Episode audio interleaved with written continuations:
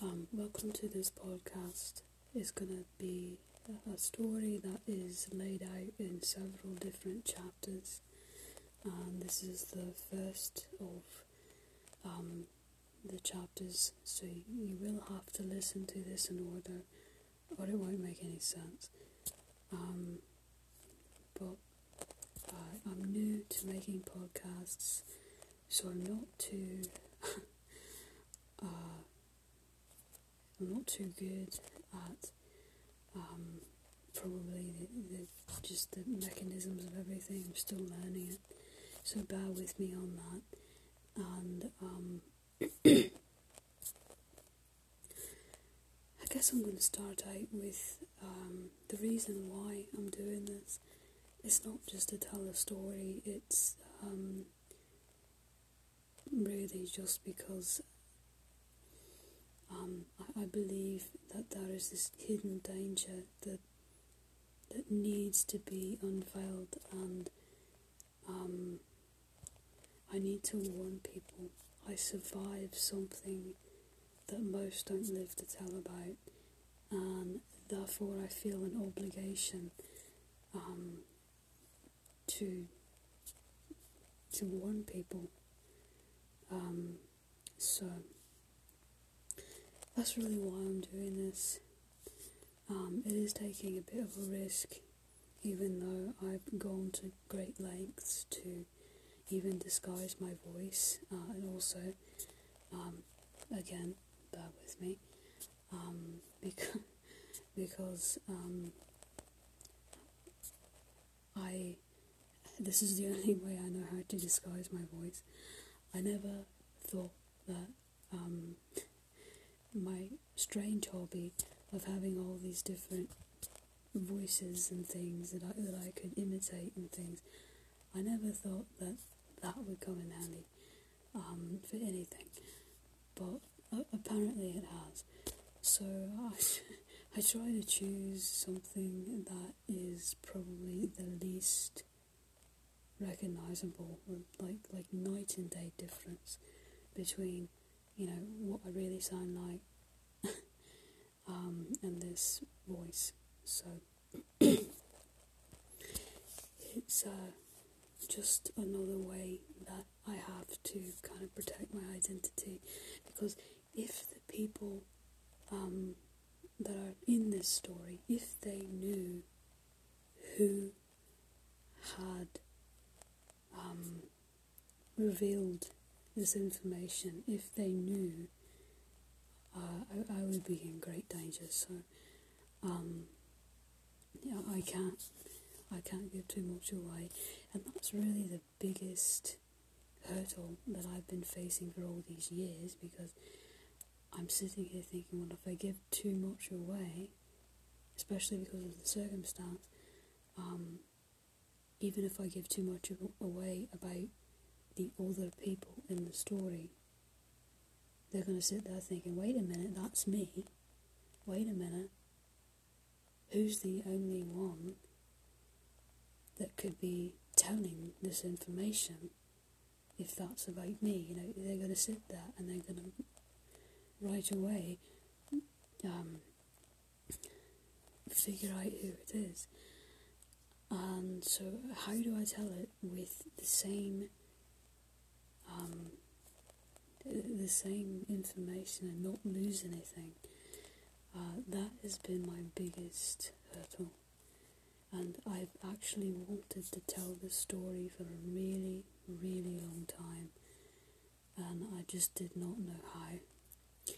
I'll get into later a little bit about um, more about why I'm so limited in um, what I feel like I can do to to expose the truth to the world about this. Um, I'll get uh, probably. I'm guessing it's going to be easier just to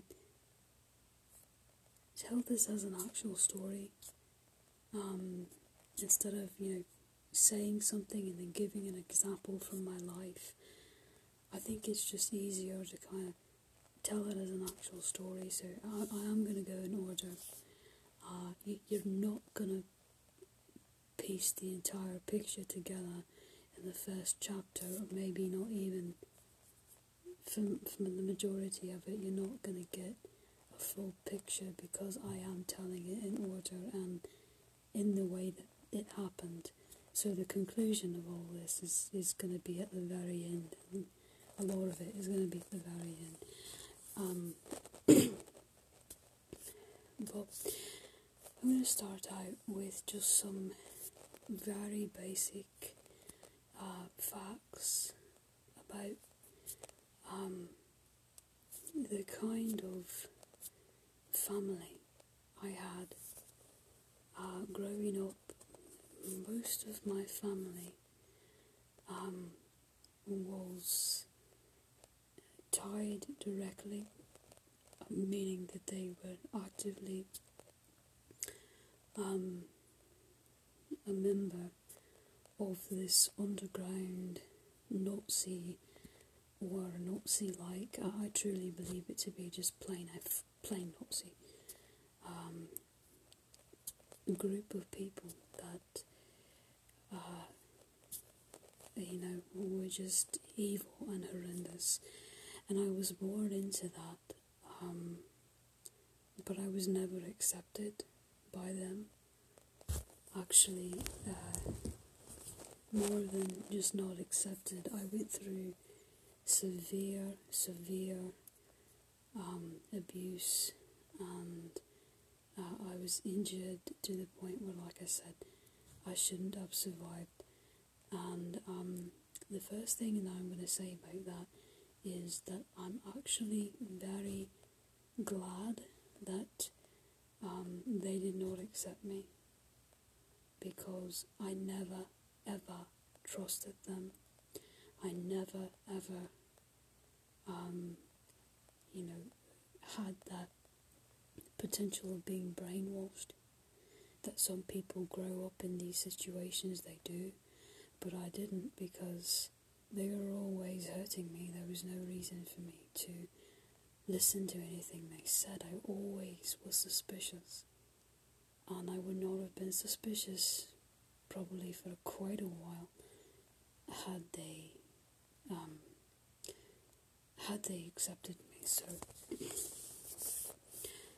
the first thing that people don't really understand is that th- these groups of people can be very, very um, sort of masking. Um, they did not want me to know that they were Nazis. They did not want me to know the extent of what they thought about me because that would give me too much power as a child, especially if you know too much, then you can go and report it to somebody. But if you think it's normal, and if you think, um, you know, that there is no real name for something, um, if you grow up just thinking plain and simple, your family hates you and you deserve the punishment they're giving you. You you don't have any ties to the truth about who they really are, what they've really been doing behind your back. You don't have any um, you're not told anything about them being Nazis and so that therefore what you could possibly tell somebody is limited, and you wouldn't um, you wouldn't even try to tell somebody in most cases because you've been brainwashed to think that you deserve that that pain. Um, the, the, the, the sheer time that you actually think that you should stand up for yourself you don't have enough information. Um, and then when you finally do have enough information, you get to a point where it's hard to find somebody that's not on their side because every place that they visit, everywhere they go, everyone they're affiliated with, they have infiltrated everything, which I'll get into later. Um, but let me start out with why they did not accept me. They actually, um, um, if you were to look at their ideology, this group is not just neo-Nazi. This group is is really it, it's it's right on with actual Nazis and even pre-Nazi beliefs. Um, a lot of the Nazi beliefs actually stem from beliefs that were common in in you know way far back centuries in the 1500s you you saw the way that they live is kindly the way that the Nazis live. They are basically stuck in the 1500s that is their mindset.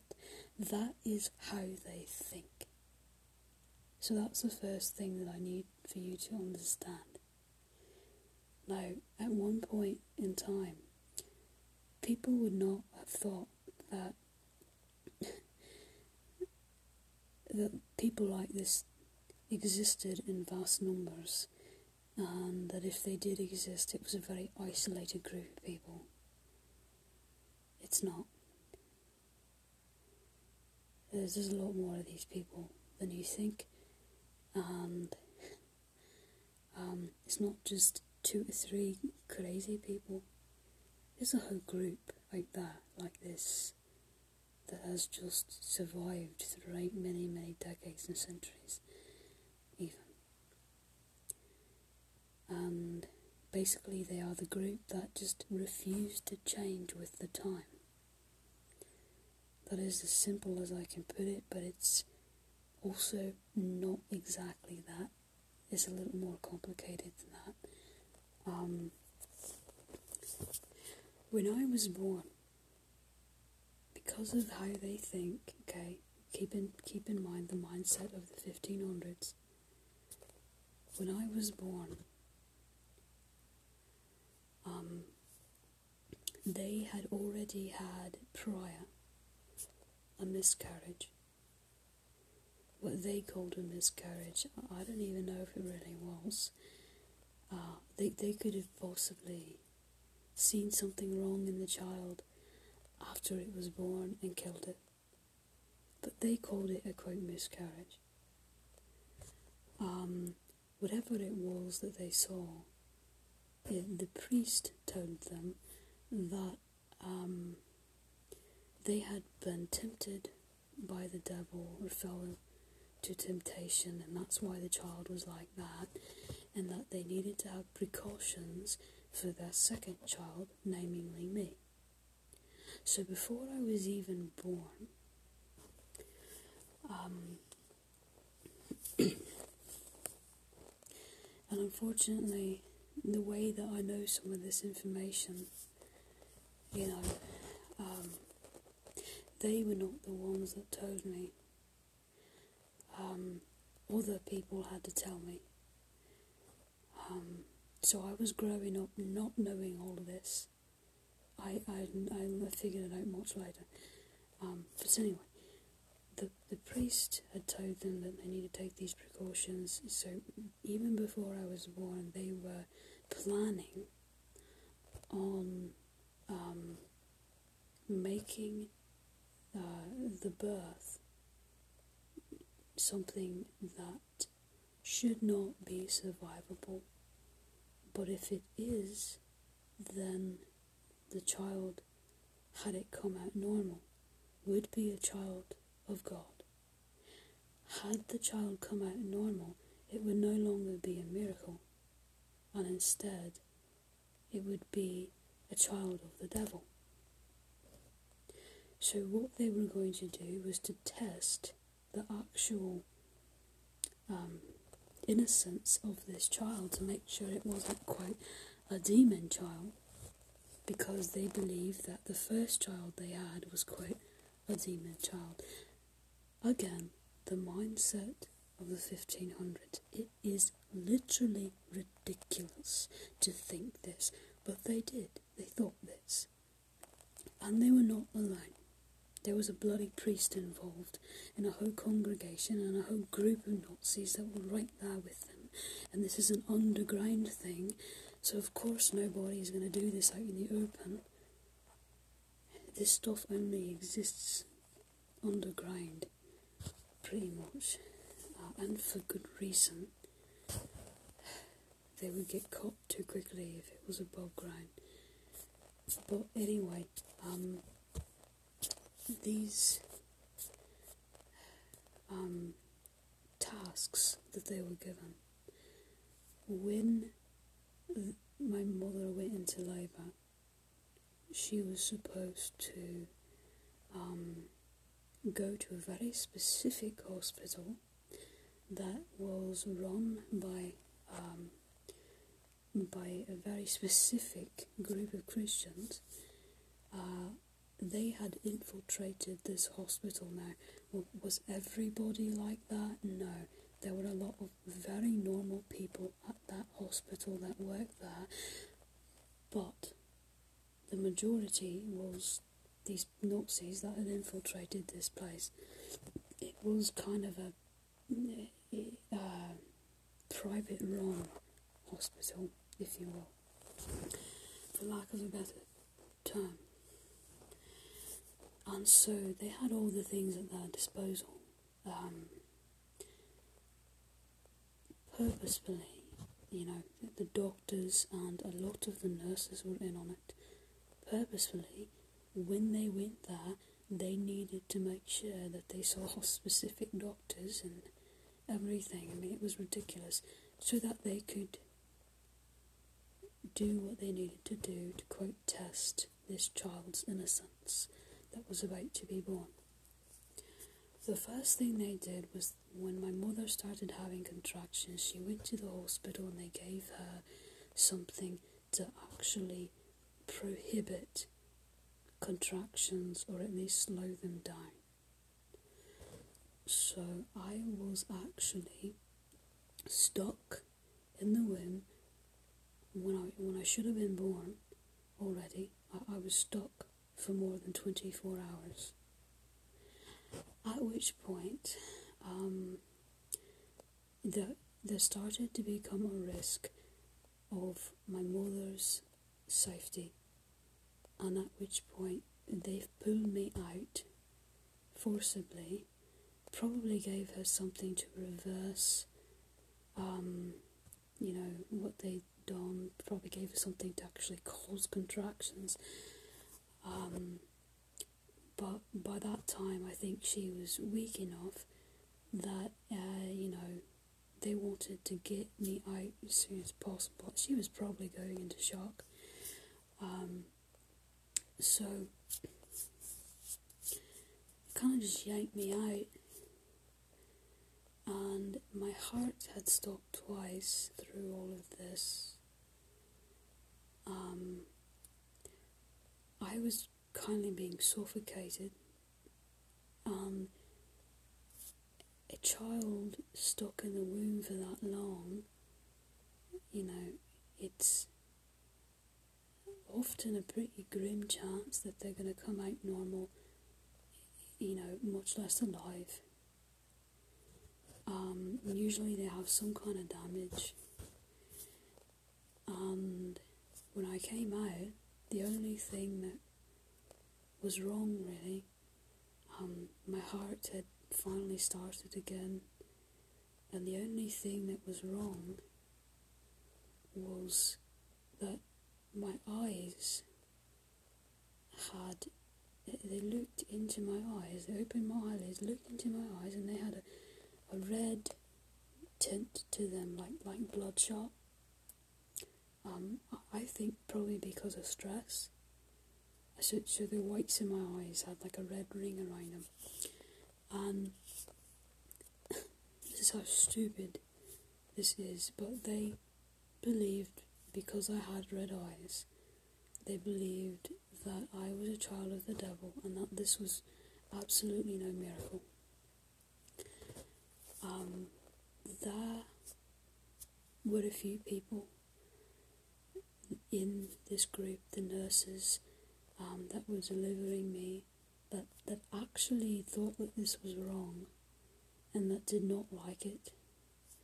And they were the ones um, that uh, probably saved me from, from even more um, torture that day. Um, they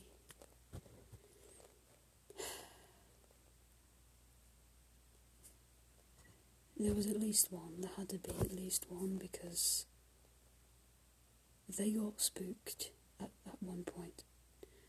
Um, when I when they determined that I was, you know, this great devil child, they actually tried to kill me. They gave me something. I don't know if it was anesthesia or something else. Maybe it was something a lot less obvious than that.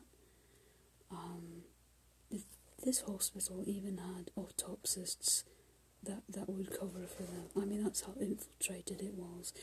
And there would have been a time long ago that people thought, oh no, this this can't be. This, this there's no way that a hospital can get that infiltrated by these people.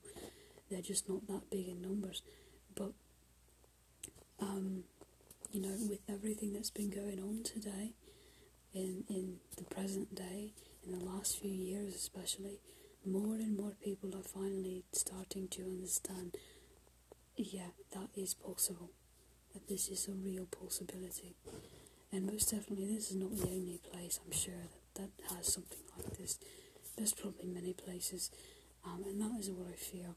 But anyway, they um, they did try to kill me, and I think my heart stopped again, but then it somehow restarted, and um,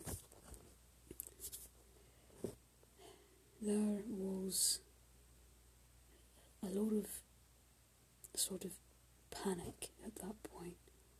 I should be dead, but I'm not dead. And because of the red eyes, they don't see it as a sign of from God. They they see it as this isn't just an evil child that has been, you know, possessed by a demon or that has been, you know, somehow connected to the devil. This is the devil's child. This is a true demon child, a devil child. It has to say that I'm not really even human in their eyes. In their eyes, I'm a demon that has been given, you know, I'm not even a, a, baby possessed by a demon. I'm a demon thing that has been, you know, created by the devil and used my mother's womb to do so. And the only way that they thought that could happen is that they had doubt in their faith in God. Somehow their faith wasn't strong enough. You see how stupid this is? Again, like 1500s. Um, um, yeah, that is what they think. So when they couldn't kill me, you know, they they go even more desperate to kill me. Um, that one person, or several people maybe, but at least one person um, that I was told uh, kind of spooked them. They, well, this is what I was told. I was told that somebody was watching that's all I was told. Um, that, you know, was about to see too much and might have already seen too much. And so, um, my mother and father didn't want any part of being arrested and they just wanted to go home. The doctors pleaded with them, saying, you know, just just give us a little more time to kill it. It's a lot easier to kill it if um, there, there's no records yet. You know, we, we can we can make it look like it was a stillborn. You, you don't have to go through a birth certificate. It'd be a lot less likely that you'd get you'd actually get in trouble if we just kill it now. But if we send you home, then you're going to need a birth certificate. We legally would have to do that. Please just, just let us kill it here. And um, they wouldn't. They they just they, they, they just spooked and panicked and went home. Um, whoever was watching that night, I thank them because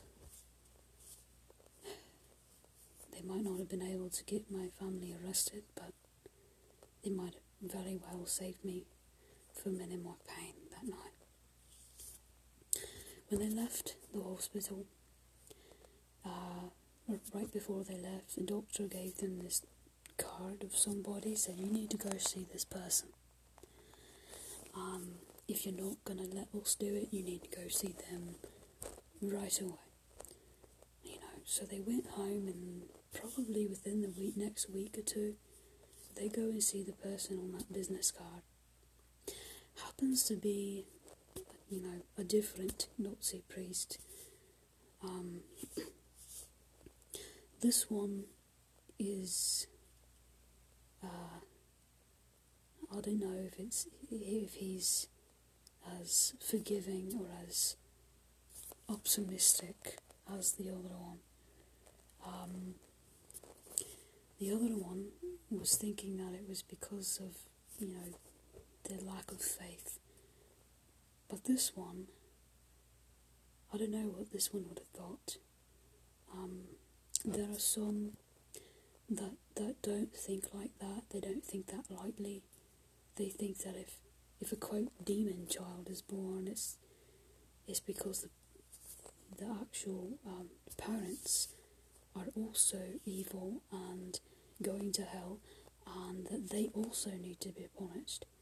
Um, so I don't know what this particular person believed, but I know that enough people believe that that eventually, which I'll get to later, eventually, um, to all these other Nazis, my parents told them, falsely told them, that they had adopted me, so so that they wouldn't think that my mother actually gave birth to me. Um, and they played it off to be, you know, that God handed them this this immense task to, you know, basically take care of the demon thing. So I don't know yet about this, and I probably will never about the specifics of where that priest stood that was on that business card, but he was a specialist at dealing with things like this, and his job was to torture me. So they would go probably weekly or several times a week. They would go quite often when I was an infant, and um, of course I don't remember it, but they would. I was told about this. They would go um, to this church where this priest was, and he would do a lot of things to me, yet again, that I should have died from suffocation, you know, holding me underwater, physical, um, you know, abuse, um, hitting me, sometimes even breaking bones and cutting me and just just all different ways of of torture, poisoning me, gassing me. You know, that there were all different things that he did, basically to to try and kill me.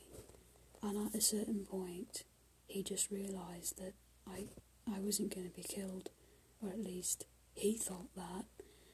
Um, and again, it's nothing short of a miracle. I don't know why, really, I was able to survive it. Um, I think somebody, maybe a guardian angel or something, was was watching over and fighting for me. You know, I don't, I don't, I can't really speak of why.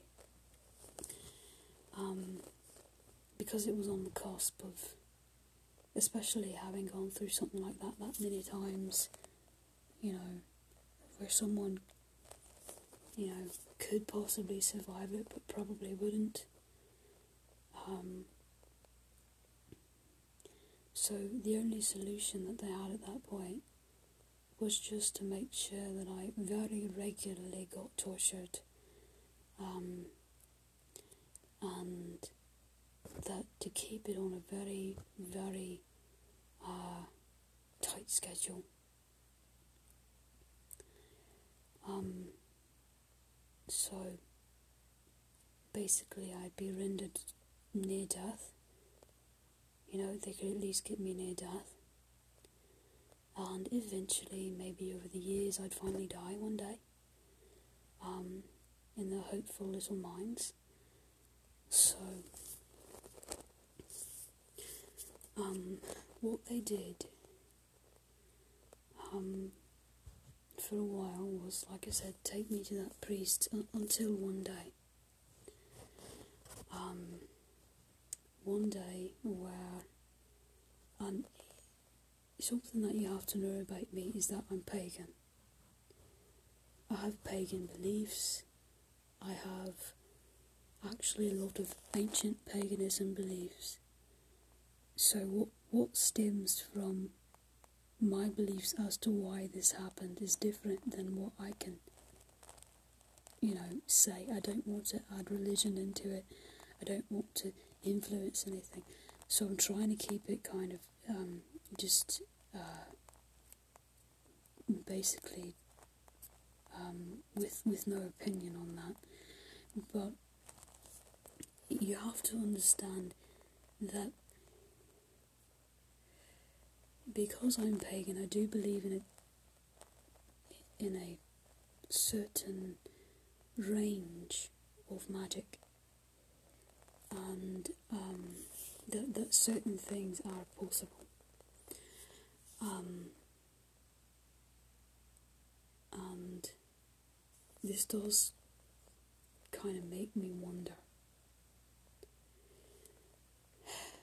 um, why this happened to the priest. There was one day where I was in a lot of pain, and I was told that I screamed and screamed and screamed, and all of a sudden, what was happening to me, the priest started feeling that same pain. And I don't know how, and I don't know why, but in my, I guess, pagan belief, it had something to do with um, some sort of magic. But I'll leave that up to you as to what the reason was. He actually suffers from a very mild um, heart attack. He kind of clutches onto his chest, holds on to one of the, um, I don't know what those called, pews or something. Um, grabs onto something with one arm and then has his hand sort of over his chest and and then they call the ambulance. He ends up being totally fine, totally fine, no no lasting effects. He's he's fine. Um, but it gets him to stop hurting me because um, he tells my parents that night, "I'm sorry. Um, you're going to have to do this from now on.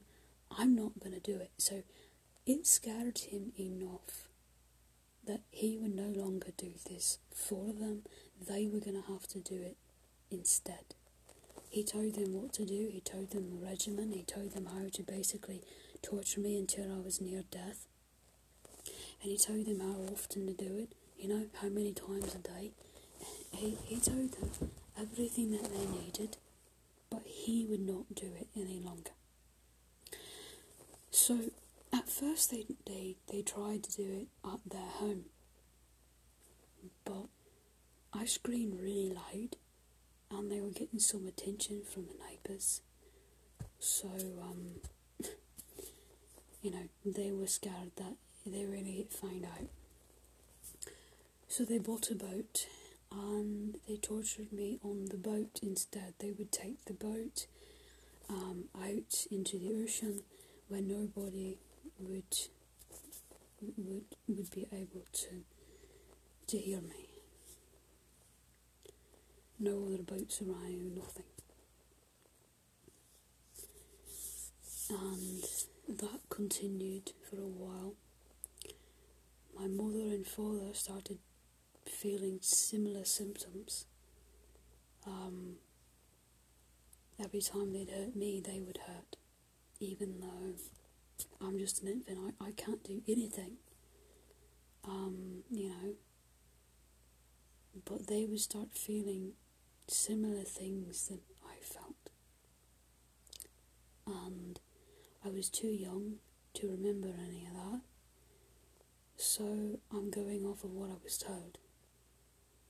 Again, you know, it's only that part of it is only good as whoever told it to me which again I can't give names. Um, I wish I could, but that would just give too much away, and that would put their lives in danger. So I can't do that.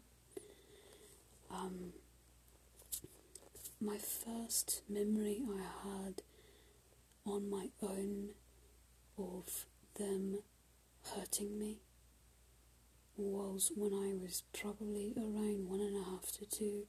I could barely talk um, I started to understand things, um, and I started to speak in full sen- sentences.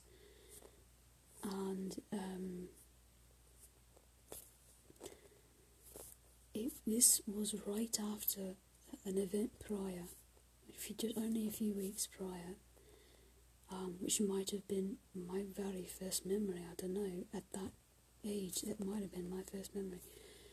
It was really fuzzy, but I remember, you know, asking, you know, what's this, what's that, because I was still learning words. And I heard them say something like a demon or devil child or something. I knew what child meant.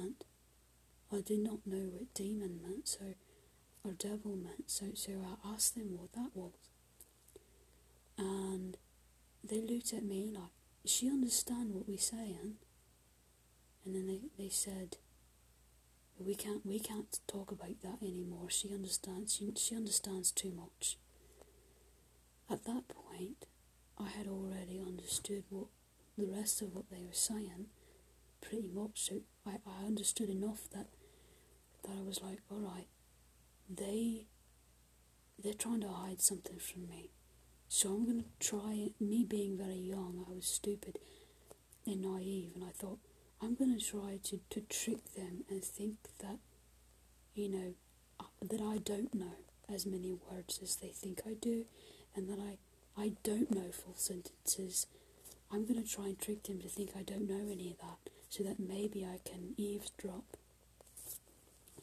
Um, and maybe that I can I can sort of hear what they're saying without without them um,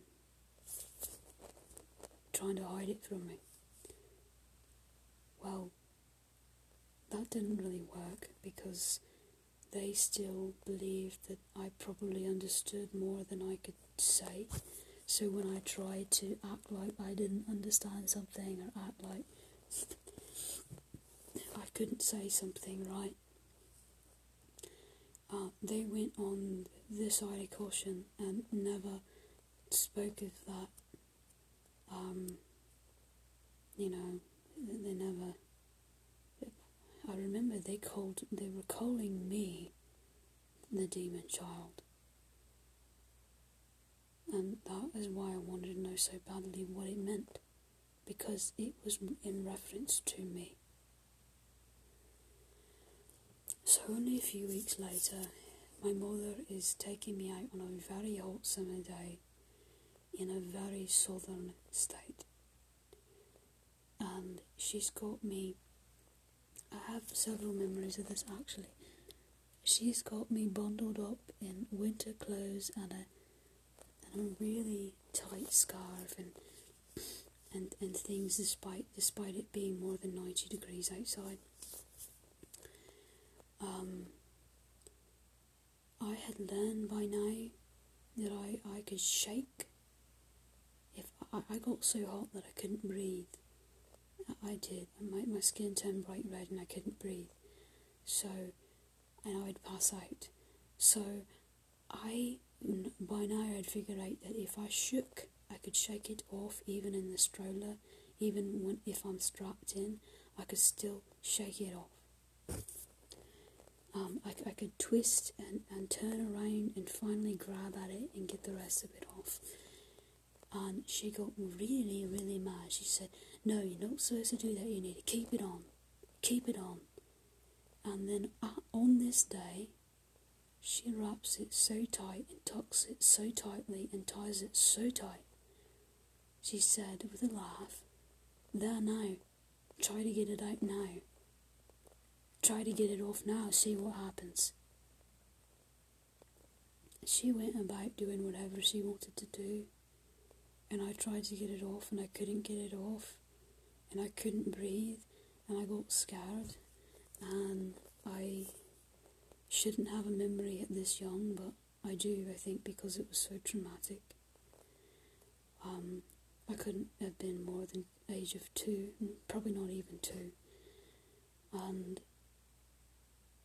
I just instinctively knew what was going to happen next because it had happened before. I couldn't get it off, I just could not get it off. And I remember just pleading, Help me. Help me, somebody help me. And I think I might have said it inside my head.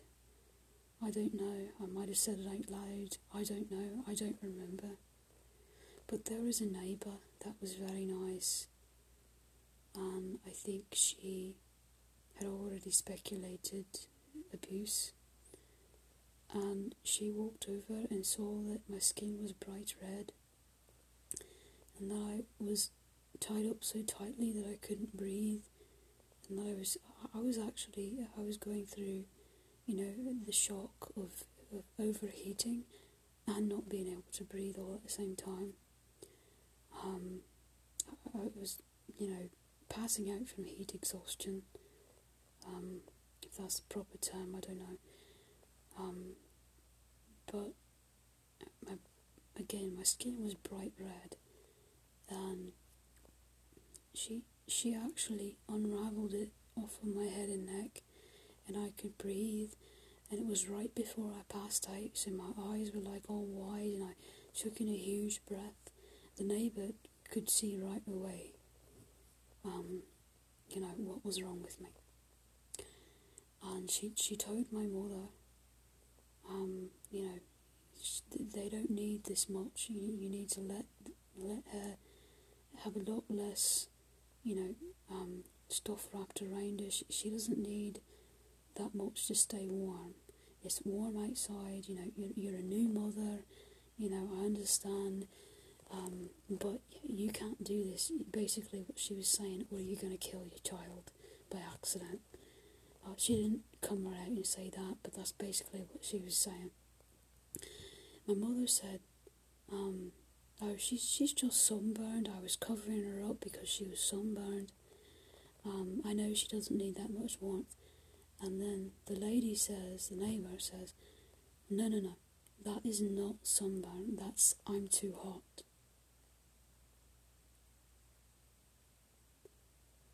I was so grateful that she had come to help me. I wished that every time something happened, someone would be a hero and come and save me, but most days I was not that lucky.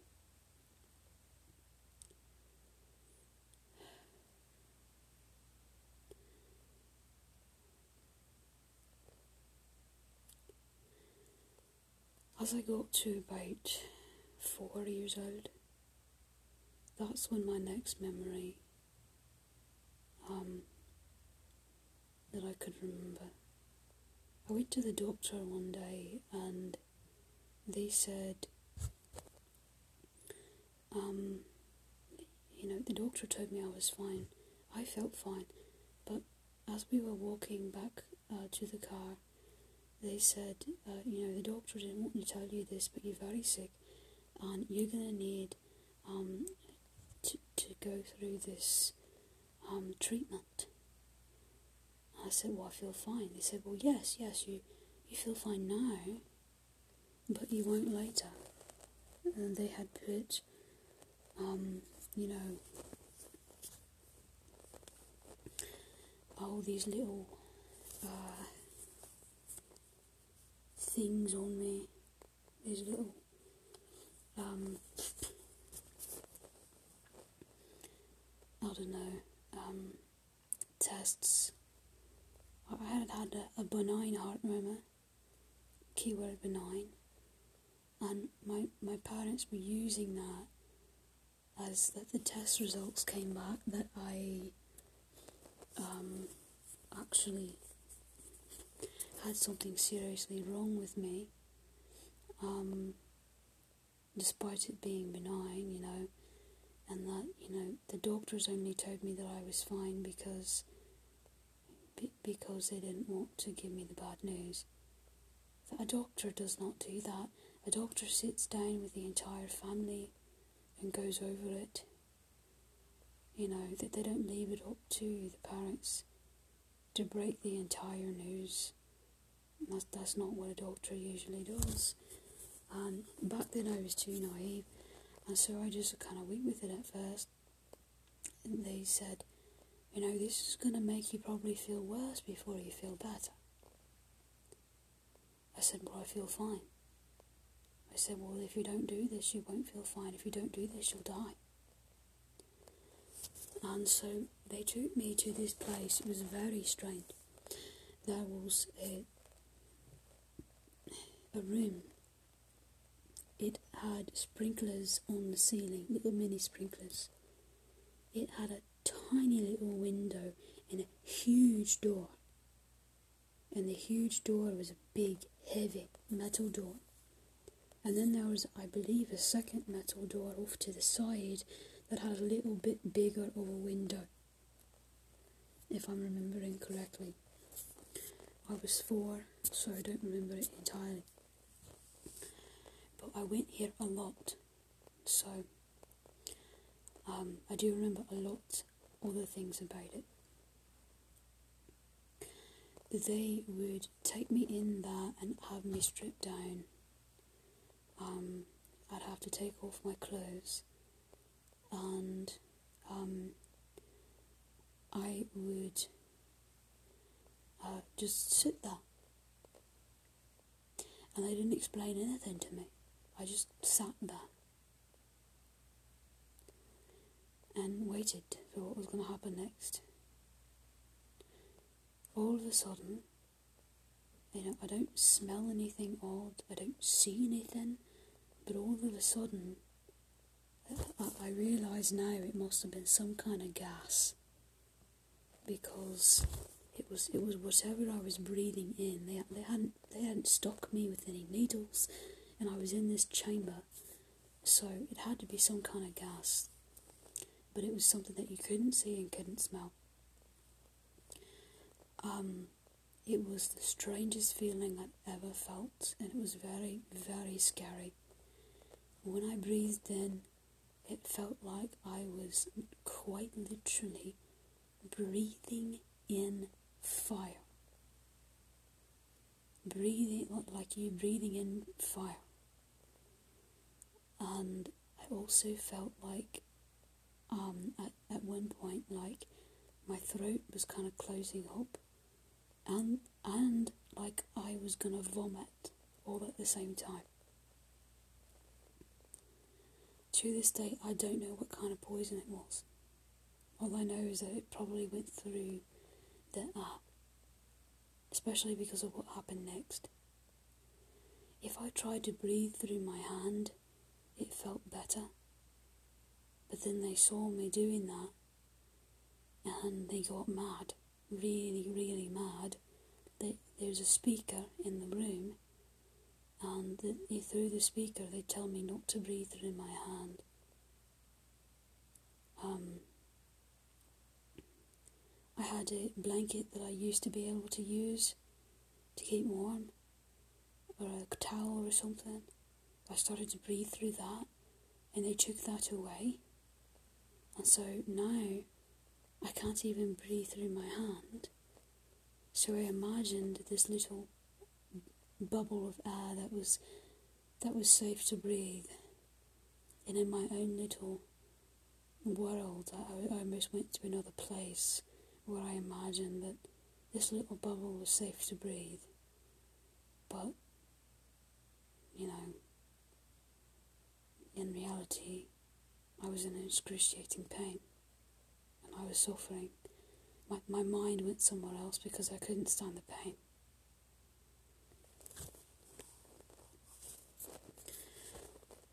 The sprinklers at the end of it on the ceiling, these little sprinklers, would come on and it would quite literally, because of the sprinklers, it would rain from the ceiling. It would drench the entire room. And the water would go into these lots of these different um, things at the bottom. That were uh, like like little um, drains, you know, grid drains, round circle grid drains, and eventually a door opened and it led to a hallway. Now, this hallway did have a door, um, I believe, if I'm not mistaken, to the outside. Uh, that door in the hallway that goes to the other part of the building. Um, not the outside of the building, but the outside of the hallway. That door would be blocked off when they open the door coming from uh, this little chamber. So basically, the, when the chamber was connected to the hallway, um, and that door was open from the chamber, the other door always had to be closed further up the hallway. Always.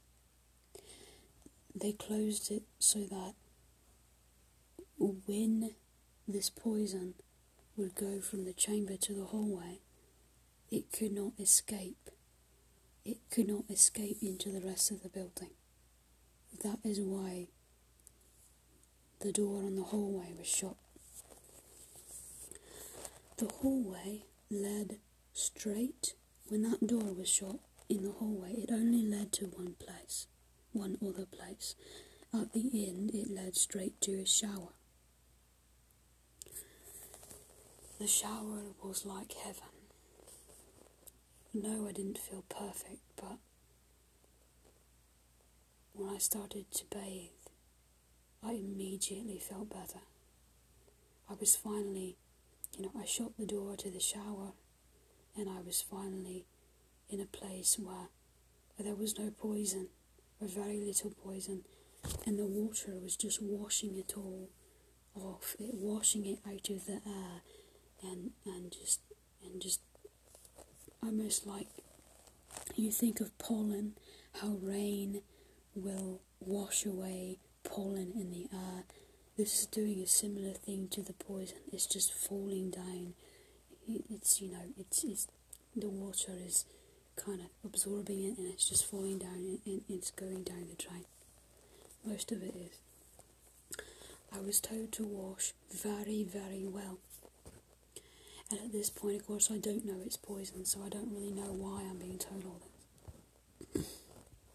um, and if I didn't wash very, very well, they got very, very mad at me.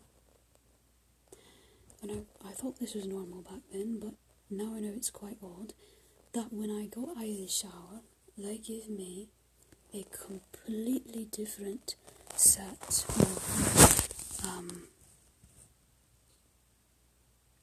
a completely different set of sorry of clothing, and um, that set of clothing was brand new, hadn't been worn uh, at least you know that day, um, you know fresh out of the washer and dryer or whatever, and uh, the old set of clothing. I don't know where it went. I guess maybe, you know, sealed in a bag or something. I don't know. Took taken home in a tight, sealed tight bag. I, I never saw the clothing that I came in with. Um, and I was given some fresh towels to wash off in. They would always ask me when they gave me the towels, "Are you sure you washed really good?" They didn't want any of that poison transferring to them was the thing. Um, there was one time when the door accidentally opened, that door to to the hallway. It, it accidentally opened prematurely. I don't know if someone started to open it or didn't realise that they hadn't shut it all the way. Um, but not only was that door open, the door in the hallway that, that, that would lead to the rest of the building, that was open. So both doors were open, and um, you know, the shower had already not the shower, the rain from the ceiling had already come down. It was like and every time that door opens, I thought, well, I meant to go walk down the hallway and take a shower now. So I went. I didn't think much of it. I went down, walked down the hallway, started to take a shower, and someone got really mad. They started yelling, "Who let you do this? Who opened the door from you? Why did you do this? You're not supposed to come out without us telling you it's okay to come out. Why did you think it was okay to come out? Why did you think that you just walk out here? This door is always supposed to be shut. You know, how did you open this door? Eh, get back in there, you know. And it was because the excess that had not, just the little amount that had not been you know, dissipated or washed away by the rain from the ceiling.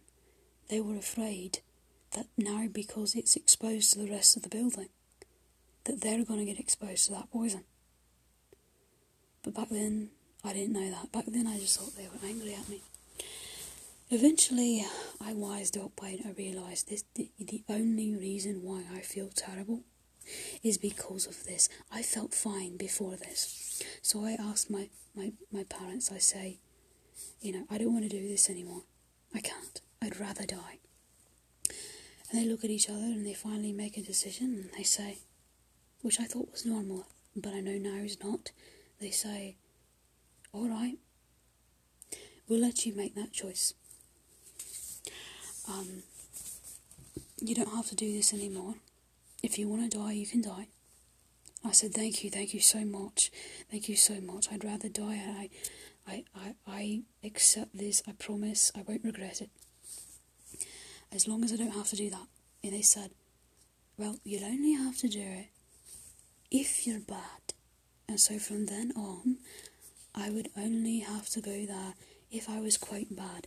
Now, that version of quite bad is when I um, stood up for myself. That's the worst thing I could possibly do. So, um, and I'll get to that in the next episode, but where I'm, you know, starting to come to a close in this first chapter. So, um, but basically, uh, gonna let you know in the next one what happens uh, after that. Uh, after when I when I do something what they say is bad and how I'm punished. And it's not just that, many different ways I am punished. So I'll go through that next. Um, but yeah. So chapter 2 is a bit shorter. Um, I think basically um, the next time that I was taken to that, I would call it a gas chamber, sure did resemble what everything I've been told about what a gas chamber is, but I've never I've never been able to confirm for sure that's what it was. The next time they took me that um, it was on a day where they were doing some uh, psychological tactics. Uh, Nazis love to do this. Uh, any kind of terrorist loves to do this. It's uh, just a tactic of, of gaining sort of a mental control uh, over your victims, um, which back then I did not know. But now it's very obvious to me that that is what they were doing. Back then I thought, you know, they just hated me and in for no reason, you know. They didn't believe me, I don't know. They were crazy. Back then I didn't know it was an actual tactic. So what they would do is they would tell me, go do this, go do that. I would go do something exactly as they told me to do. I would come back with a smile on my face, very proud, and say, I did it exactly as you told me to. I did this, this, and this, exactly as you said. And they would say, We never told you to do that. Why did you do that? I'm very upset with you. And if I stood my ground and stood up for myself and said, Yes, you did tell me, you just told me to do that. I did nothing wrong. All I did was what you asked. If I did that, that was the very worst thing I could do. They were testing to see if they could break my spirit, basically. And they never could. I always fought back. It just depended on how hard I fought back. And on this day, I fought back very, very hard because I was tired of it.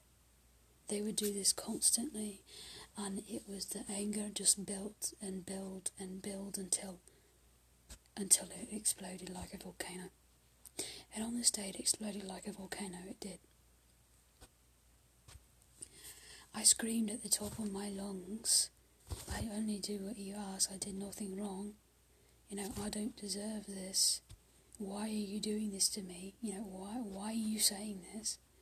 Anything that I do, I can't do it right. Everything I do is wrong. You know. Um, and those are the kind of things that really got me in trouble. And um,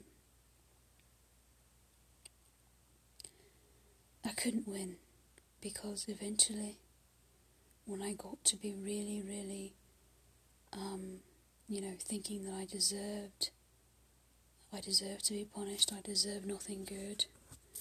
My family, they would give me things on purpose for their reputation to make everyone think that I was well loved and spoiled rotten. But they had taught me that I don't deserve anything. They had taught me conflicting, hypocritical things. And they would they would be nice one day and then they'd turn right around the next and say, You don't deserve you don't ever deserve stuff like this, you know. So it was very confusing because it was always conflicting. And now I know that they only did stuff like that so that nobody would ever, ever guess that I was, you know, being abused. They, they oh, look at all these things that they bought for her, you know, and oh, it couldn't be, it couldn't be, you know. So I thought, okay. Um, there's something to this. At one point, I just kept thinking, this isn't right, this isn't right. And I finally realised why they were doing this. Um, it was to try to break me even further. Basically, when you feel so helpless, nobody listens to you, when you, you feel just as, as dark and depressed as you possibly could. That's what they wanted to get me. And it worked. That part worked. So, on the days I was trying to be good, like I said, it always backfired, almost always. Um, there was a time, I think maybe for Christmas, my birthday, I don't know. They gave me something that I actually wanted, that I they asked me, What do you want? And I was like five or six, so I said that I wanted this toy, and they actually got it for me, and they actually got me uh, something even better, like, like an upgrade than what I'd asked for. And I said, Take it back. Take it back. I can't have this. I didn't want this you know, I think I also said something about it being too much money. Um, you know, I told him this is not what I asked for. I asked for for something a lot smaller. I don't deserve this. I take it back because I don't deserve it. and they said, You're not satisfied with what we've given you. How dare you not be satisfied? We went to a lot of trouble to buy this, and you don't even appreciate it. And I said, I just told you that I thought that it was too good for me. I just told you the bloody opposite of that. At this point, I was getting very, very mad. Why don't you listen to me? Why don't you listen to anything I say? They said, That's it we're going to punish you.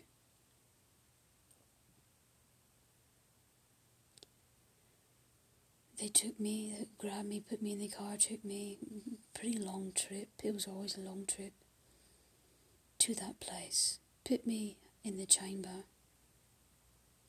and I come out and I say, I'm in the car going back home, and I say, please, Punish me however you want. Hit me. Cut me up. Break my bones. I don't want this. It feels like poison. That was the first time I think I used the word poison. I'll take any kind of punishment over that.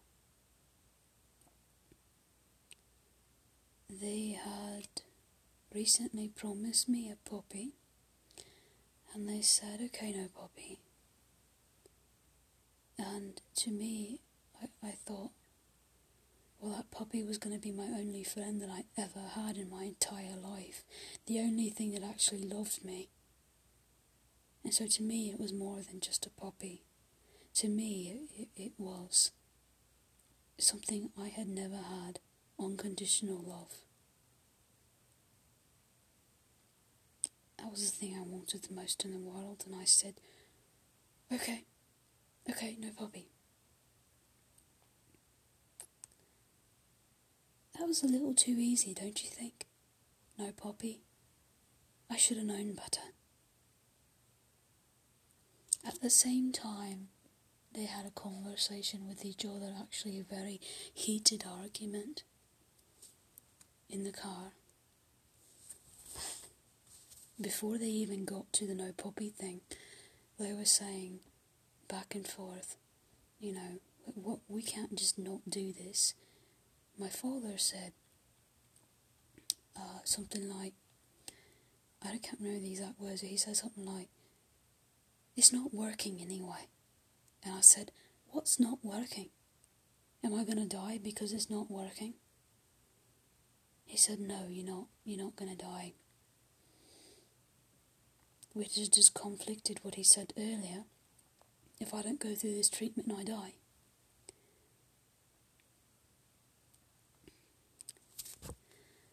Um,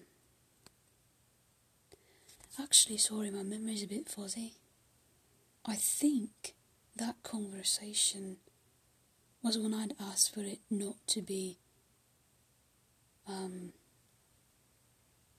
well, no, that was the same day. That was the same day. I thought it was a different day, but it was the same day. sorry, I had it happen so many times. I thought it was a similar instance. Um, but no, this this was this was this was the time when I asked it to permanently, not just one time, but to permanently get rid of that punishment. And my mother was the one that said we need to give it more time. You know, this, this is the most effective punishment we have, type thing. I don't know exactly what she said, but she said something like that. And um, they went back and forth and back and forth. We can't keep doing this. Eventually, we're going to have to do something else. And I think they were referring to the fact that I was nearing the age of five. And when you start to near the age of five, that is when people start to get a little better at memorizing things. Eventually, uh, remembering things in their in their sorry in their long long term memory. Eventually, you get to age six, you know, um, age seven, age eight, age nine, age 10, 11, 12, you know, at, with each year, you remember more of your childhood, and they were they were scared that I was going to remember this. So they thought, well, you know, eventually we're going to have to change up tactics. Um, they stopped that most of the f- very obvious things, like the, the like the bruising and anything obvious, broken bones and things, because um, I had to be seen in public. They'd stopped that shortly after infancy. But they still did things like this, things that were less obvious, or things that could not be seen, uh, things that were that were concealed by my clothing. Um,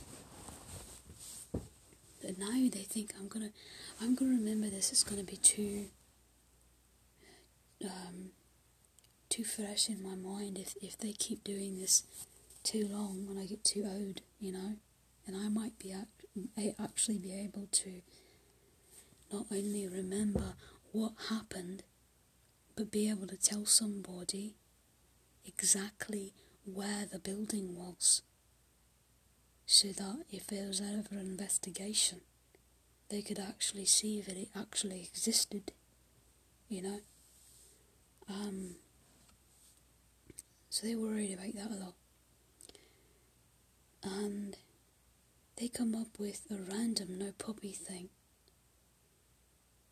But really, what they did was they, they, they switched it. They switched to primarily that the basically the punishment of choice was a poison that they put my food in water and I had absolutely no idea. I just thought that after about age five is when when I started around age five rather is when I started feeling really really sick. My stomach didn't work right. I even had trouble using the loo um, immense pain when I used the loo. Um, just just a lot of pain and you know a, a lot of a nauseous feeling, and oddly enough, it would always get worse on my birthday. And for the longest time, I actually thought this into my adult years. I was that naive. For the longest time, I thought that this was just me getting the stomach flu on my birthday. What I did not know was that is not normal for the stomach flu. You shouldn't be vomiting so profusely that you barely have time to take in a breath or you're going to choke on your own vomit. You shouldn't be vomiting so often for like, you know, five, six, seven, eight days or three to five days. You shouldn't be vomiting every, you know, having vomiting spells where you can barely breathe um, because you're, you're vomiting that profusely. You shouldn't have that every five minutes for three days straight. You know, you shouldn't be at the end of it, a week and a half, two weeks later. You you should not be so weak you can barely walk.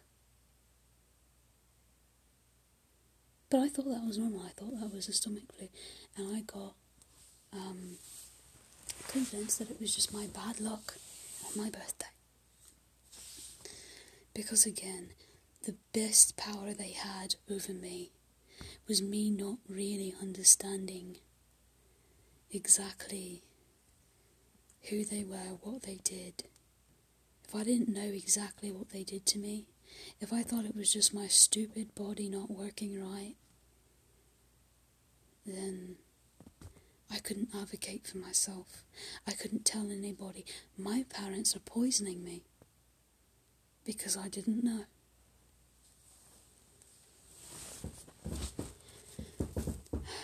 Um, they, uh,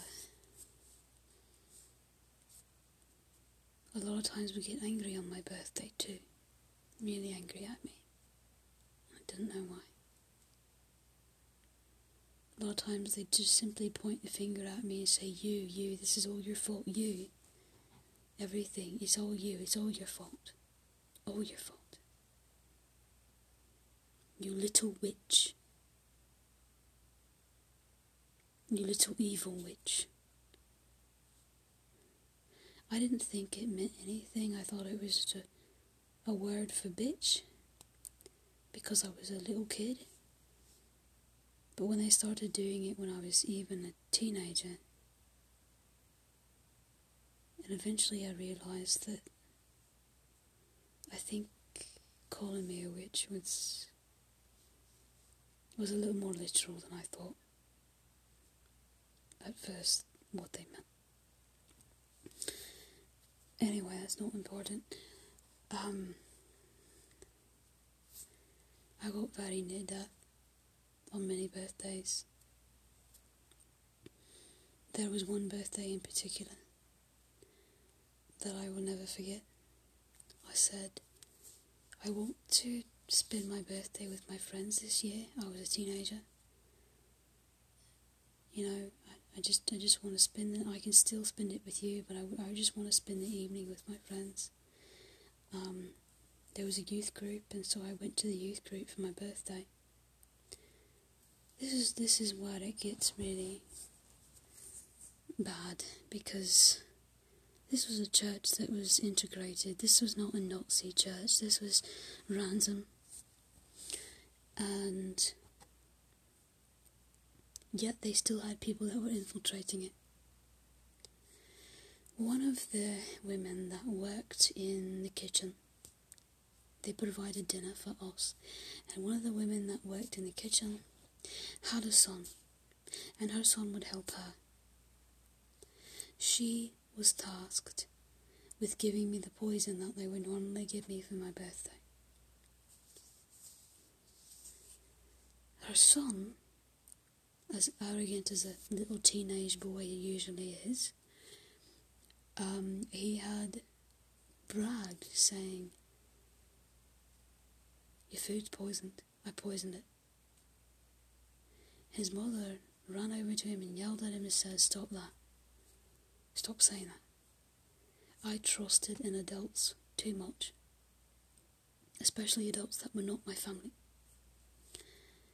and adults that were supposed to be, you know, safe.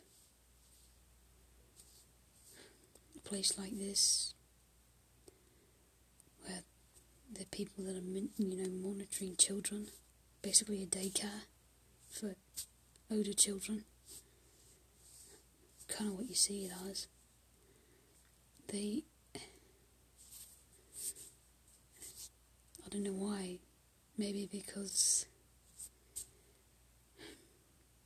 because I haven't put two and two together yet fully.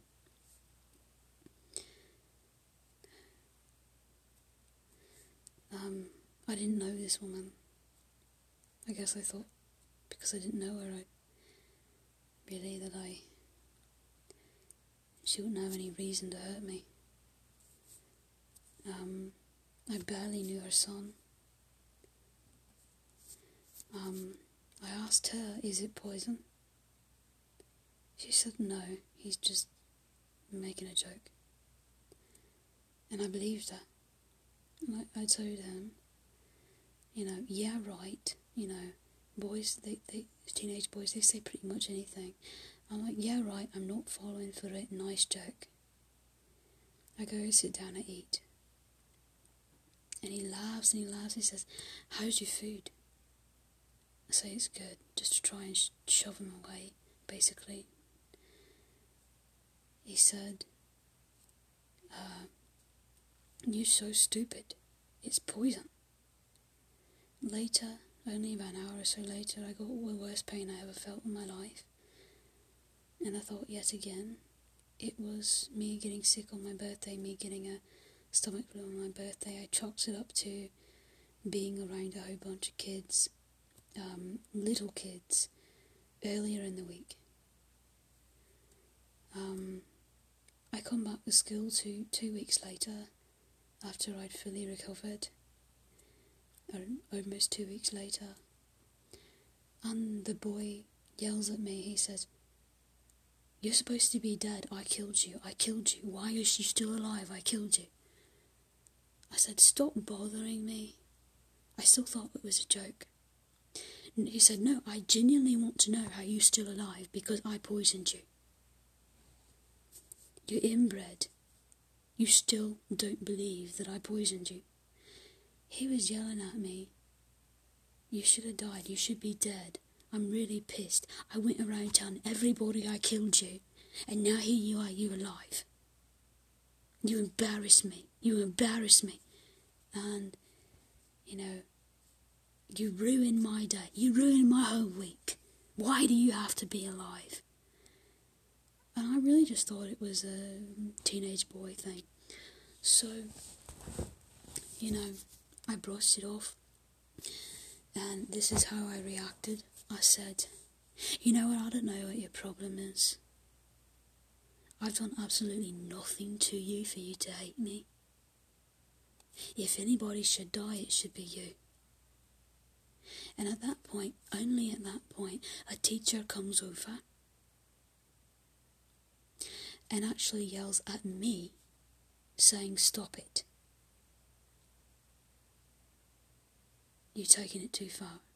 I'm sorry, I've taken it too far. What about him? I began to think that everybody, looking back, not back then, but just looking back now, I began to think that pretty much everybody, every place that I was, there was at least one person, if not many, that had infiltrated something. Whether it was a hospital, a church, a doctor's office, a school, whatever it was, there was at least one person that, one Nazi, that my Nazi family had appointed to quote, watch over me and do what my parents couldn't do if they weren't there. Make sure I get enough poison. Make sure I get enough torture. That kind of thing. Make sure that I still know that I am worthless and an untouchable scum. Make sure that my self esteem is zero. Make sure that I don't have any positive anything in my life. They wanted to break me not only physically, but mentally.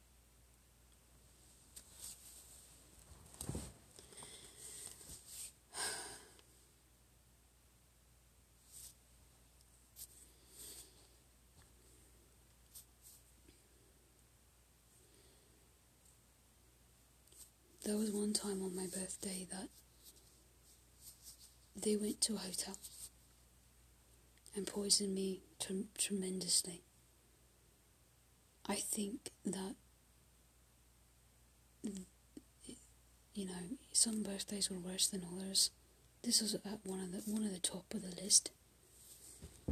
This was the one where I couldn't even speak because if I spoke, I wouldn't have enough breath in me um, I, I only had enough time to take a shallow breath before I would vomit again. I would vomit so much that I would start vomiting up clear liquid, and then I didn't even have liquid in my body, so I would vomit up, just just gagging, vomit up air basically, with a little bit of foam. That was the worst I'd ever felt. And I kindly believe that their whole um, plan was to basically give me so much poison that I could, you know, by now I think they were, they were um, under the impression that I couldn't easily be killed, even though I'm not totally sure that's true. Um, I think, like I said, there is something watching over me, something influencing their decisions that help keep me alive. But at this, at, at this stage, they were desperate to kill me again. They needed one last chance, so they, they tried one last time to kill me instead of just make me near death. This should have killed me. It really should have. I had enough poison in me that I should have died.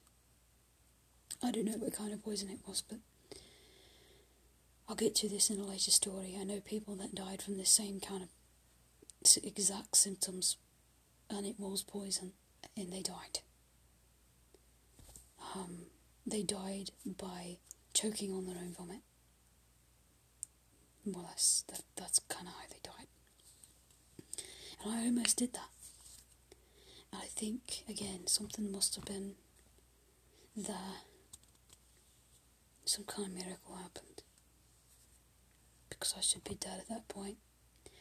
I'm pretty sure they went to a totally different place where nobody knew them, at a hotel. They hoped that they would leave my dead body at the hotel and then flee back to home.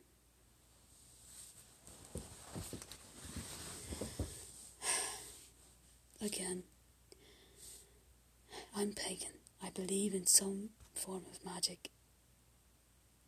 And I believe that they believed in magic for a different reason.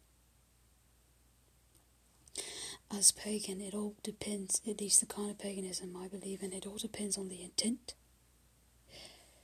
But their 1500s belief, they think that anything magic is just straight from the devil's hand. So, anything that they saw that they could witness as something they thought was coming from me, some kind of magic they thought I was doing, no matter how slight of a possibility that it might be, no, matter how subtle. This wasn't like Harry Potter, it was never like Harry Potter, of course it wasn't. But you know, the, the kind of magic, that subtle magic that people do believe in, that paganism believes in, um, and that these Nazis believe in, but they see it in a much different light. I think that they saw signs. I do. Um,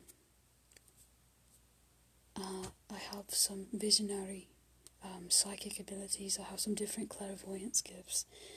Um, among other things. And I think that they just kind of picked up on that and realised that. Um, that was, if, if anything, that was even more of a, of a, of a hint to them that I was indeed a devil child. What bothers me is that no matter what you're taught, you can make your own decisions. You're not a zombie.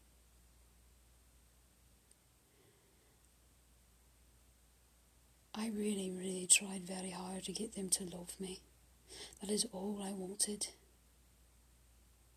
I would give them gifts when I was a little child, and it was genuine. When I was a little child, I, I was not aware of the truth, really. I didn't really know why one day they were really nice to me, the next day they hated my guts. And I was just thankful for the days they were nice to me, but I didn't trust it.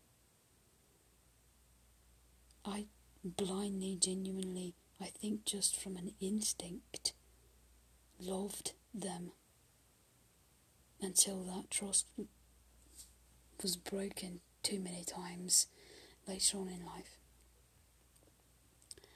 They were shown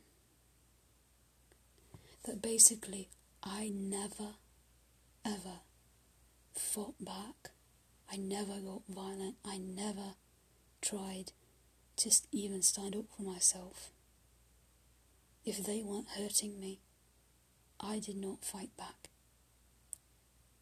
I complied with everything. I never did anything really wrong except for stand up for myself. Um,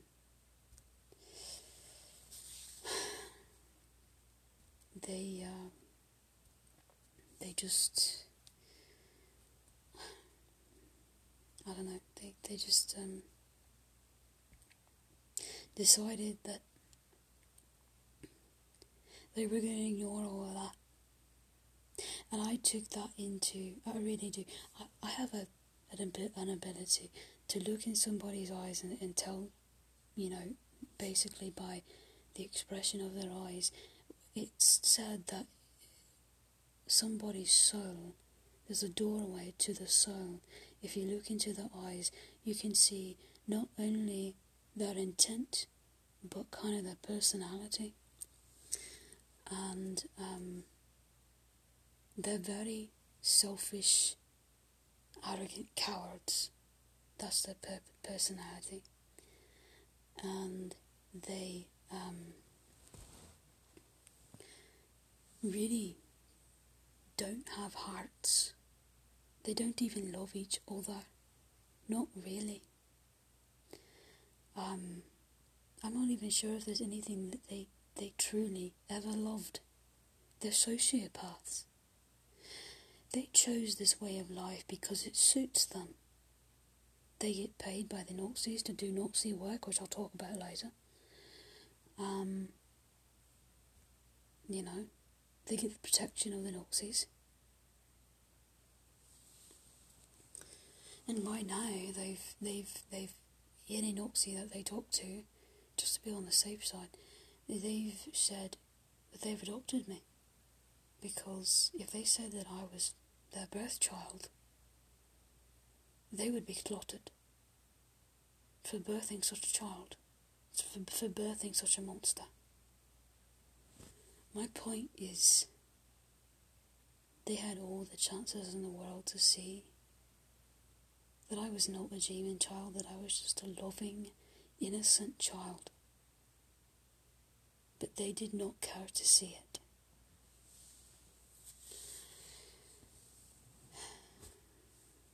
And I think even if a little piece of them saw it and admitted it, even subconsciously,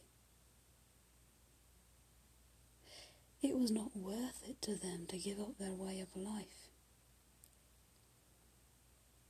It was not beyond them to even kill an innocent. Because they got they, they got paid for it. So even if they thought this person was innocent, they don't question it because they get paid. Again, it's an underground operation that is a lot more extensive than we like to think. A lot of these things about police, not all police are bad, but a lot of these things about a lot of these police having ties to, to stuff like neo Nazis and Nazi connections. That is something to that. And it's not just police, it's doctors, many doctors. They love hospitals. Because a hospital, you have the ability to abruptly either save somebody's life or end it. And they absolutely love autopsist professions. Because if you're an autopsist, think about this. If you're an autopsist, you have the authority to basically botch whatever you want to botch. You can say, oh, they died of a heart attack. Well, yeah, the heart always stops when they die. Eventually, somebody's heart is going to stop. That is how they die. If the heart stops and never, never starts back again. But the heart stopped because they were poisoned. You know, or died as, as of asphyxiation. You know. Well, yeah, they, they died of asphyxiation, but not because of randomness, because they were poisoned.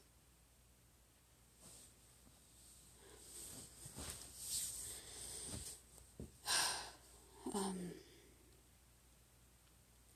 in the third chapter, I'm going to talk a little bit more about how I started to put all of this together and piece all the puzzles together. But right now, I'm only talking about my memories. Um, so I'll get to the rest of that later. But um, I will talk more about it in, in the third chapter. So what I want to focus now is on is um, sort of the last memory that is the, the most significant that I can remember. Anyway, oh, actually, there's two. Um, one day I was in the living room and there was this really old book amongst several other old books. And it was odd to me that, as far as I remember, um, there was either nothing on the bind or was a really, it was really faded. And so I opened it on the first, plate, first page, it says Mein Kampf and of course I could not really accurately um, I was a child, older child, but I still couldn't accurately pronounce it because I never heard of it before. Um, I said, "What is Mein Kampf?" And my family uh, came running over to me. Um, and said, basically, basically kind of just brushed it off and said it's a really hard book. And I said, what is it about? Would I like it? and, and they said, no, you don't want to read that. I said, why not? What is it about? Just tell me. They kind of looked at each other and they thought to themselves, this might have its benefits. Again, Another thing that Nazis love to do is gain the trust of whoever they are trying to kill or whoever they're trying to torture. Make them think they're on their side. They would do this with me sometimes as well. My father said, Well, you know who Hitler is, don't you? I said, Yeah. I know who he is, I just don't know what this is.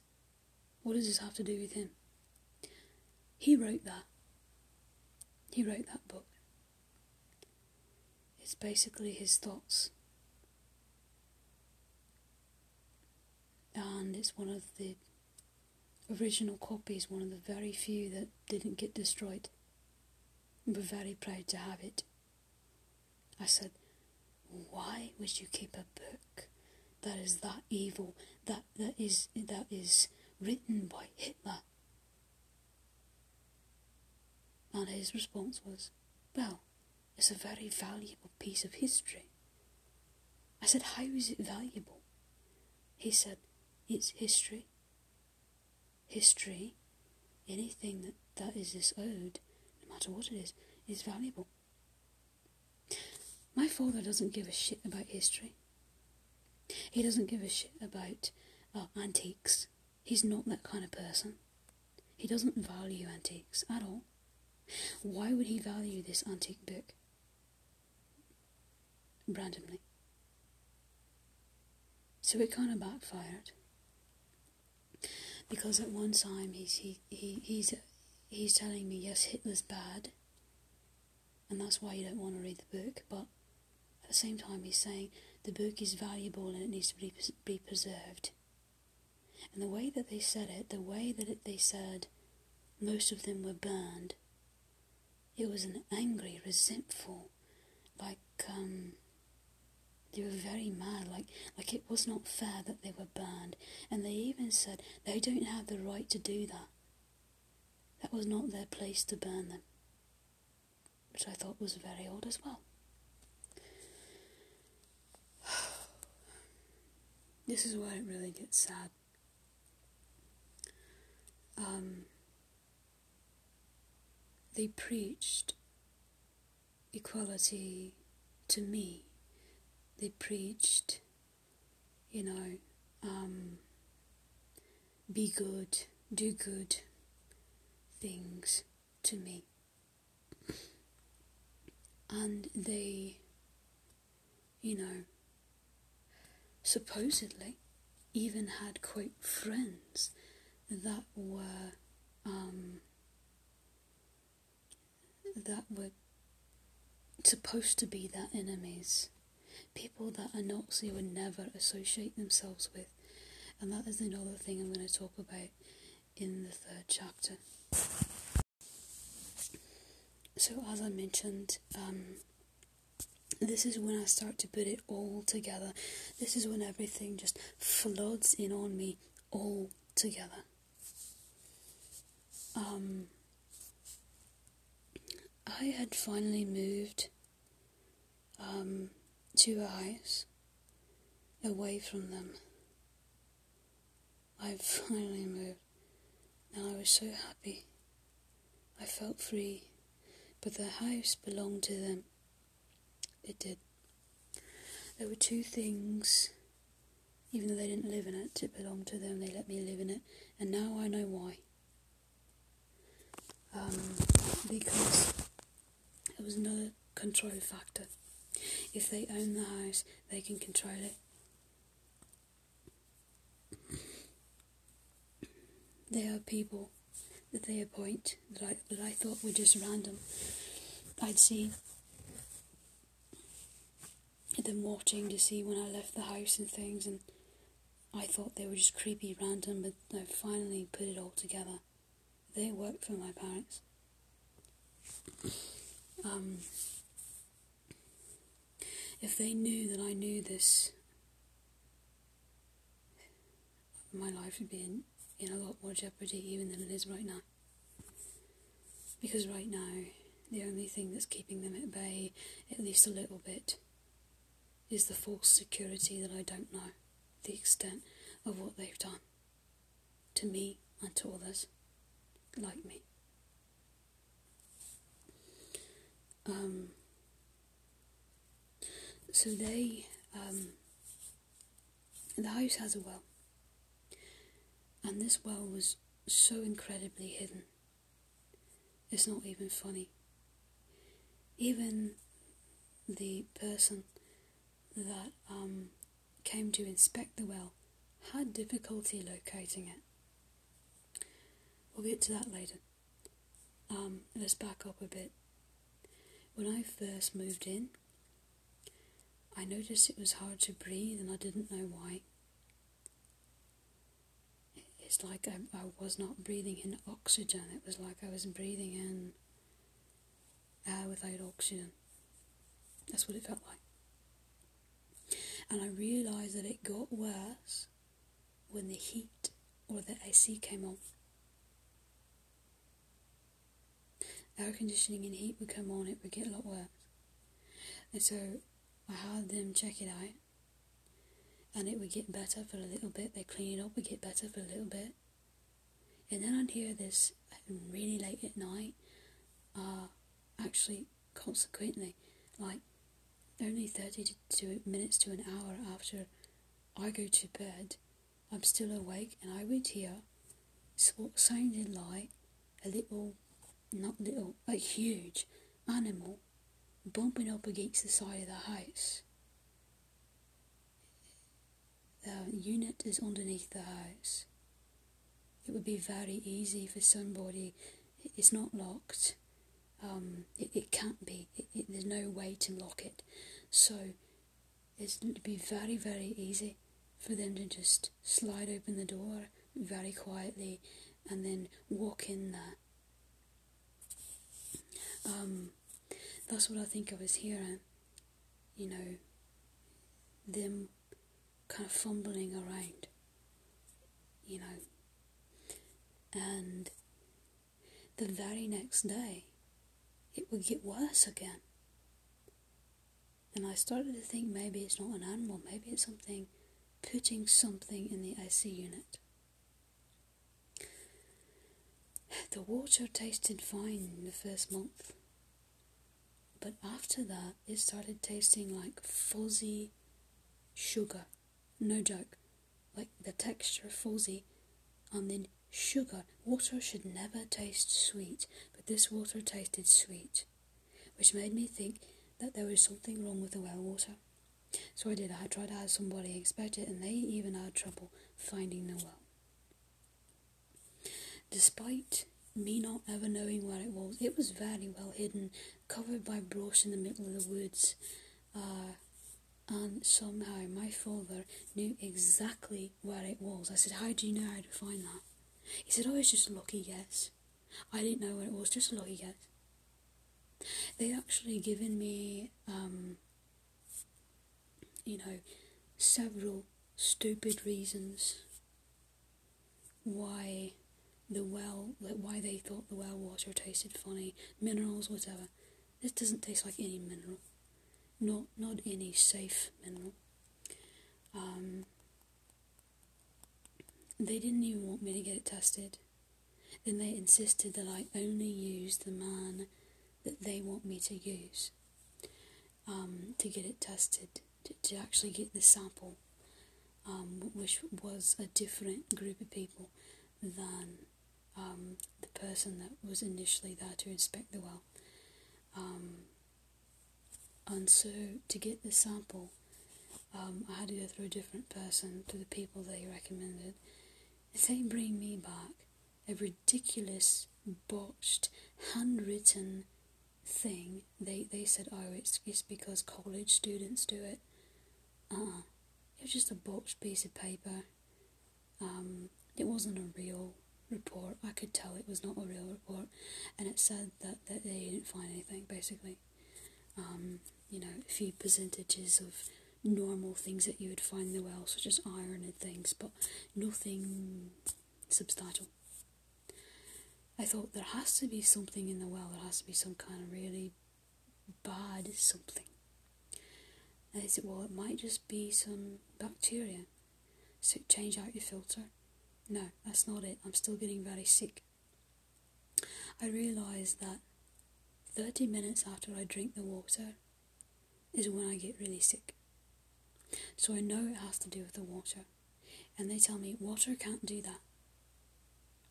I go to a doctor, a doctor says, yeah, water can't do that. and um, admitted that my liver, uh, liver, sorry, liver levels were really high, dangerous um, blood work, but there was quite no reason for it. I'm saying it's the water, and the doctor says no, no, it's not. Um, it got so bad one night that um, it, keep in mind, I don't know the, the extent of things. I don't know about the poison yet. I don't know this. I haven't put it together yet. I still think it's just my stupid body that's flawed from birth. Um, but that's not the case. It's the poison. I don't know that, and so I called up my mother and I said, I feel like I'm dying It got so bad, excruciating pain, and felt like I was going to vomit at the same time. And I couldn't even walk hardly. I said, I, I can't drive myself. Can you drive me? I, I, you know, I don't know if this is really an emergency, but, but I'm in a lot of pain. you know, I would consider an emergency where where you can't move at all. And so I thought, you know, maybe she can drive me. She said, Oh, well, let's wait till morning. She wanted me to wait till morning so that some of those findings, quote findings, would die down, or that the right person on the right shift could cover up the findings. When I get to the hospital, yet again they say, well, your liver, liver levels are really elevated, but we don't know why.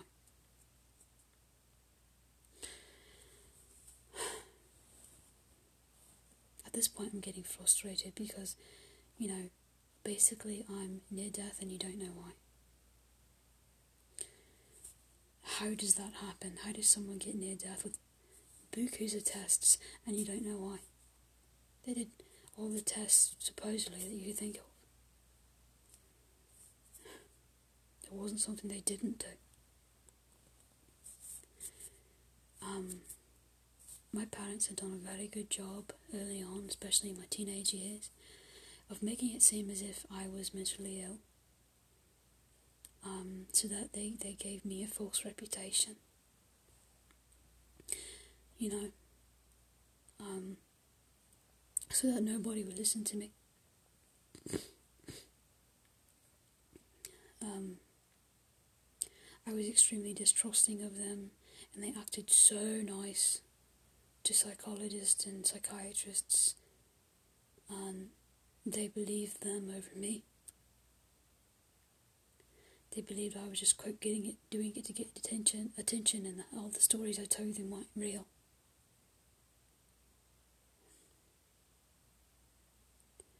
One day I'd even asked my parents about the the gas chamber. They said, "Oh, that was just a dream." I said, "Really?" Because it happened a lot, and I knew I was awake. Said, "Well, you're young. It's a dream." I would say things like that to the psychologists, and they would say, "You are either delusional or you're doing this to get attention." And I just felt hopeless because here I am being severely abused and nobody believes me. Eventually I'm going to die. Um, the going back to the well, the same symptoms that I had from my birthdays from the well water from everything.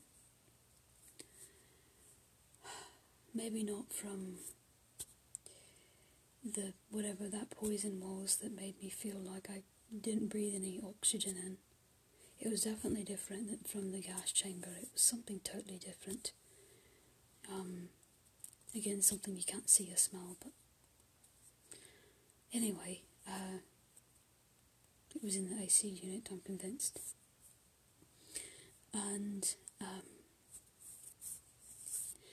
they uh, so now I'm just talking about the the kind that is of course uh, in the Fujian water. These people had the same exact symptoms I did, and they died.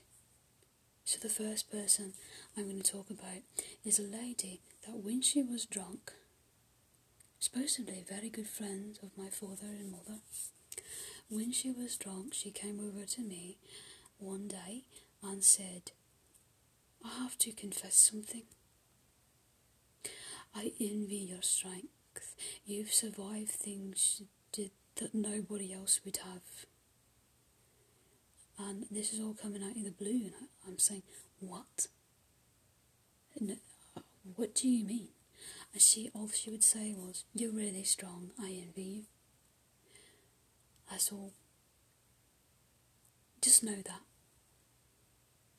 I thought that was really odd. Well, a couple of years later, she dies of the exact same symptoms I had, except for she actually chokes on her own vomit and she, she chokes to death. When did this happen? Not even an hour after my parents left her house. The autopsy report, guess what that says? That says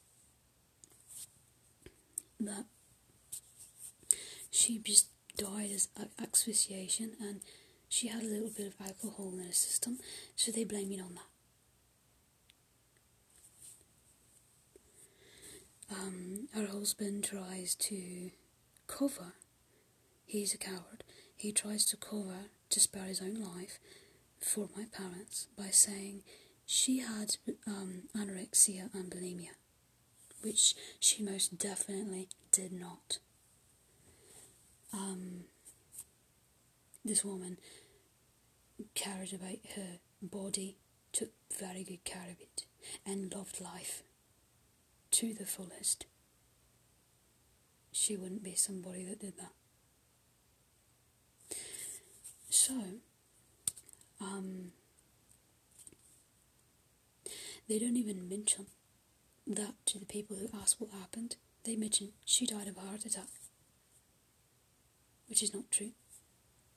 But that's what they tell all the friends and things at the funeral. They don't say what's on the autopsy report. And they tell me never to tell. This man ran for his bloody life, disappeared, sold his house ASAP because he was affiliated with her. Why did my parents kill her?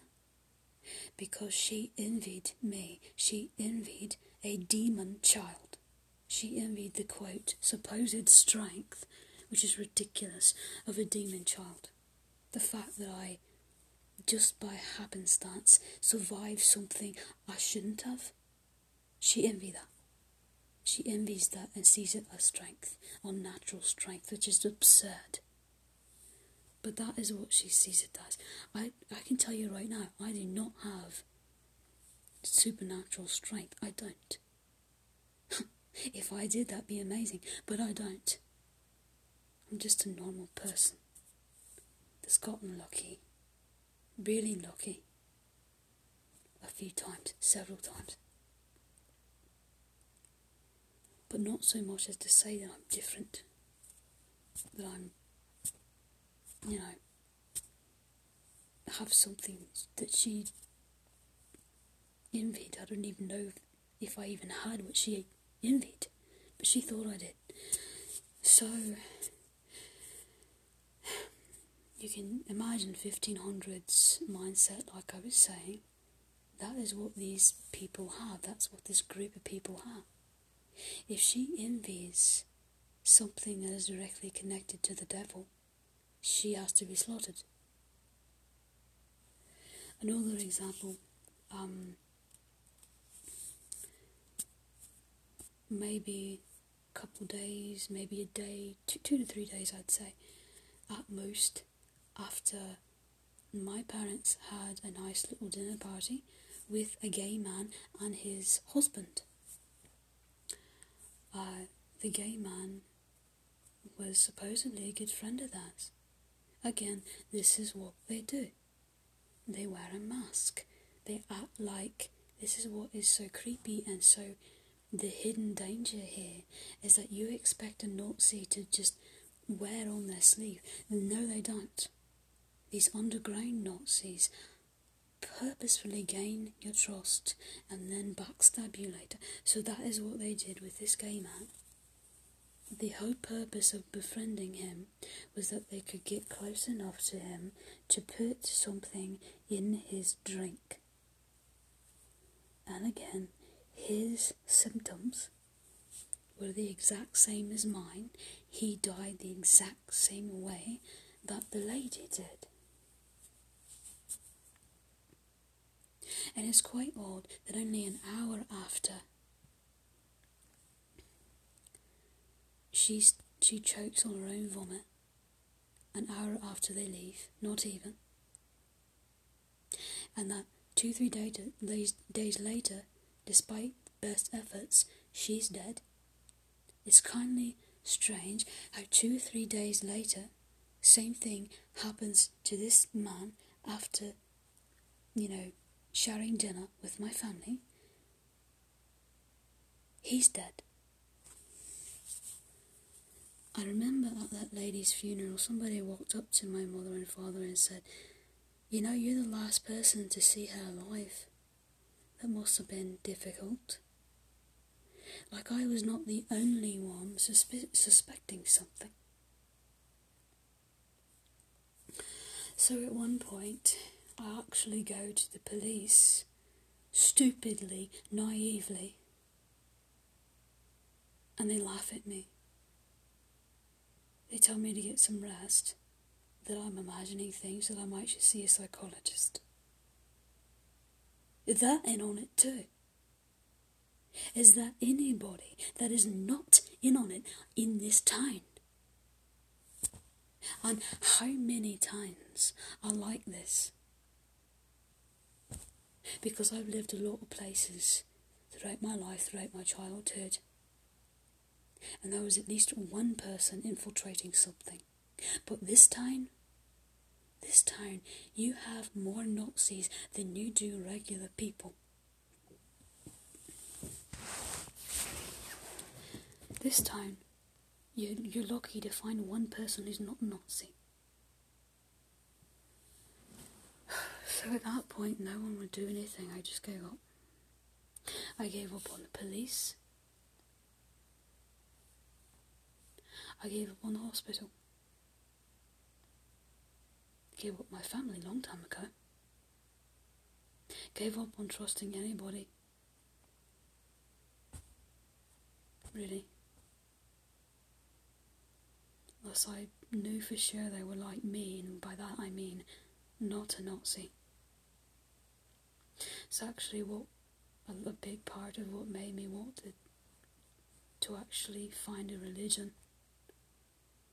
I could never, growing up, even though my family was Nazi, Christian Nazi, different than regular Christians, obviously.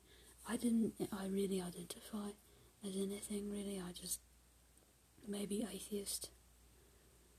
And, um, you know, paganism is quite the opposite of these Nazi beliefs. Nazis believe that they are on a pedestal above everybody else. There's no equality.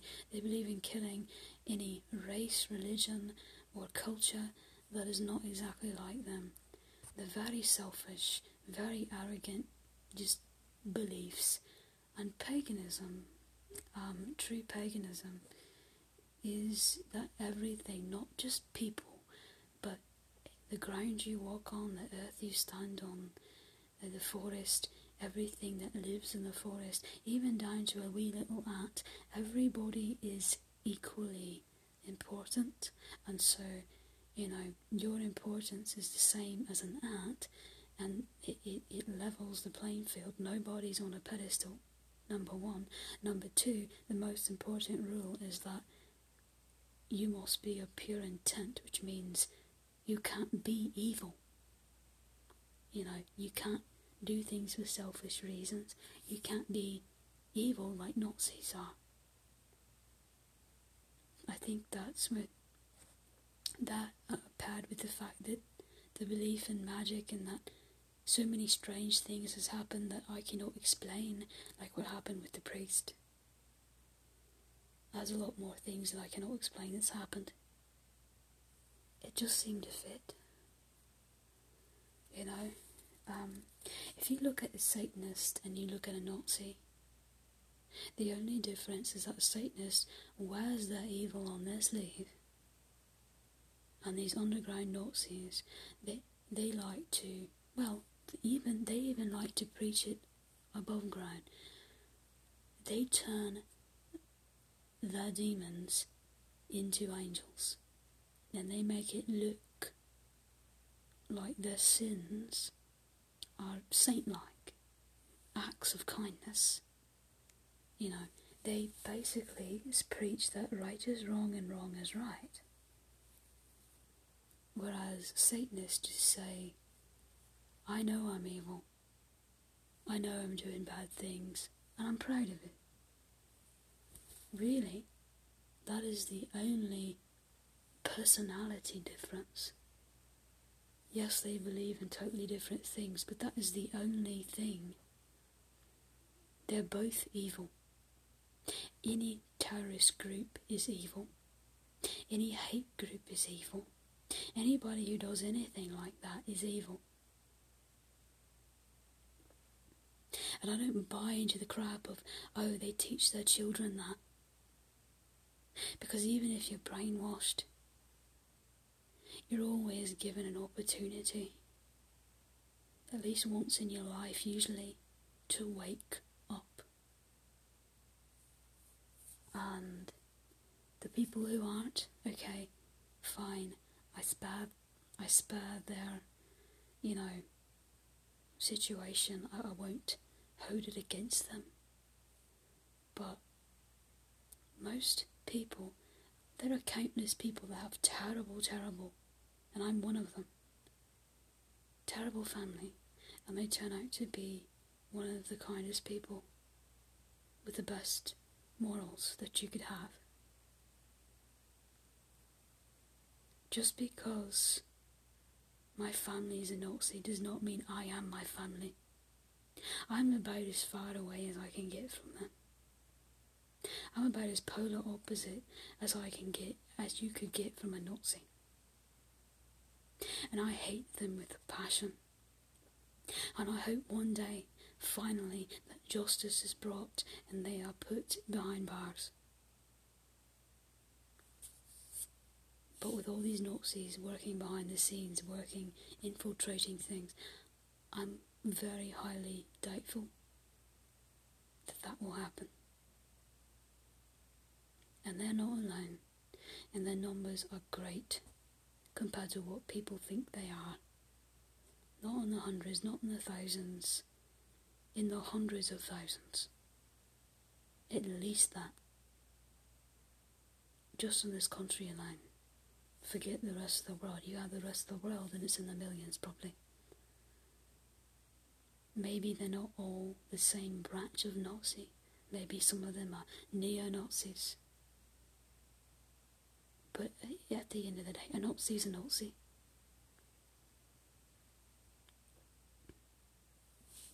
That's why I just simply call them Nazis. They're, they're all Nazis. And then you had all the terrorists, other kinds of hate groups that are just as bad, you add that into the mix, there's even more people. The biggest issue here is that the world is not as safe as you think. Someone can pretend to be your friend, even advocate for you. Say that they believe in, for example, the right for a gay man to marry.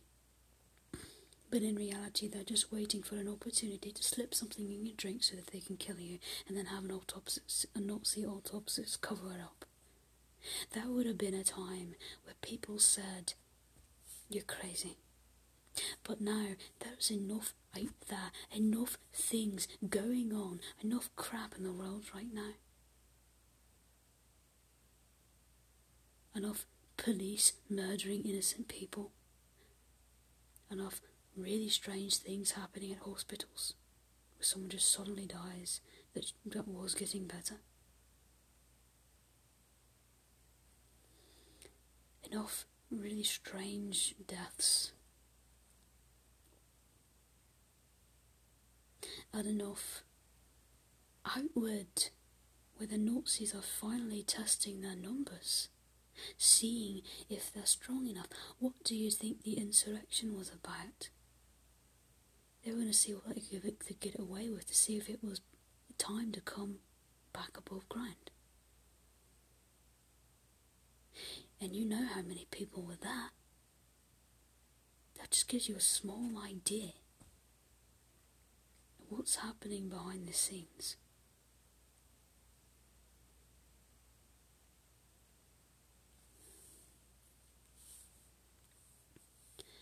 people finally are starting to say, well, that doesn't sound as crazy as it once did. you better watch your back because your own doctor could be a Nazi. Your best friend could be a Nazi. Have instincts. Look into their eyes, see if you can see whether or not they're telling the truth about something. Research their background if you can, even though you probably won't find anything. Usually you don't. What angers me the most is that most of my family are Nazis. Most of them. And they have clean records. They've never once set foot in a jail or a prison. People think they're safe.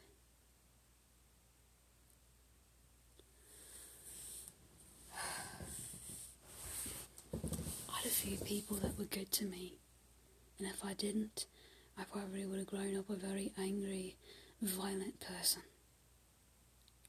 One of those people was my granny on my father's side. She always told me, and I never knew what it meant till long after she died. She always told me,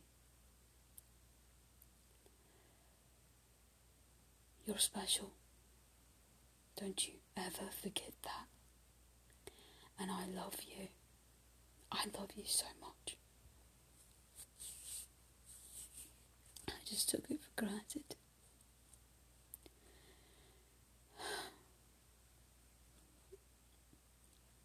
Sorry. Get emotional when I think about her because she was the very first person in my life that I remember that loved me unconditionally.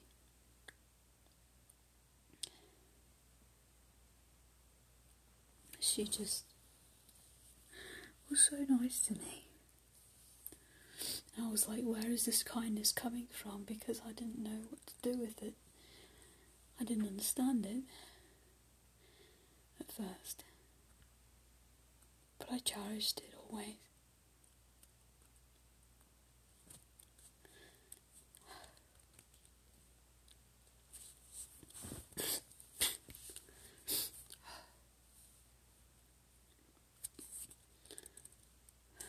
That was um, another person really vital in my life when I was about five.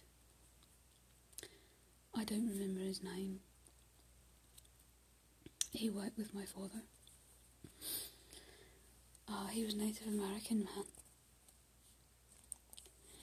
And he had offered one day to kind of watch me my father was busy. He said that um, he and some other people actually ran a daycare. And I went to this place often enough that I remember what it looked like. Big field. Um, there were teepees, and it was a really fun place. I remember one day he pulling me aside and showing me about the farm. Now, where we lived, there were these ferns. Um, it was far northwest of the country, and there were these ferns that um, I think in Oregon. I can't even remember. It was so far in my memory. We lived so many places. Um, that had these really cool like pores, like little brown pods on the back of the leaves, and um, the ferns were really big. And he pinched off a little piece of the fern, and he said to me, um, he said, This fern is medicine. You rub it on your wounds and it helps heal your wounds. This man was very clairvoyant, I don't know how, but he knew things about me, I'm convinced from what he said. There were things that he said, a lot of things, I'm just telling you one of them. But he knew, I think he knew, something was not right with my father and that I was being abused somehow. I think he just kind of somehow psychically knew that because he told me a lot of other psychic things that turned out to be true later on in life. Um, but I'm only going to focus on this right now. Back then, I didn't really think much of it. He put something on my hand. He, he, he wrote it in his hand, told me how to roll it up, and then he put the paste on my hand. And he, um, you know,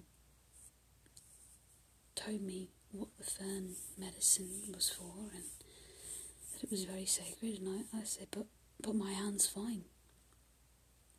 I don't have a, I don't have any, anything there. Nothing to heal on my hand. He said, I know. But any time you need to heal a wound,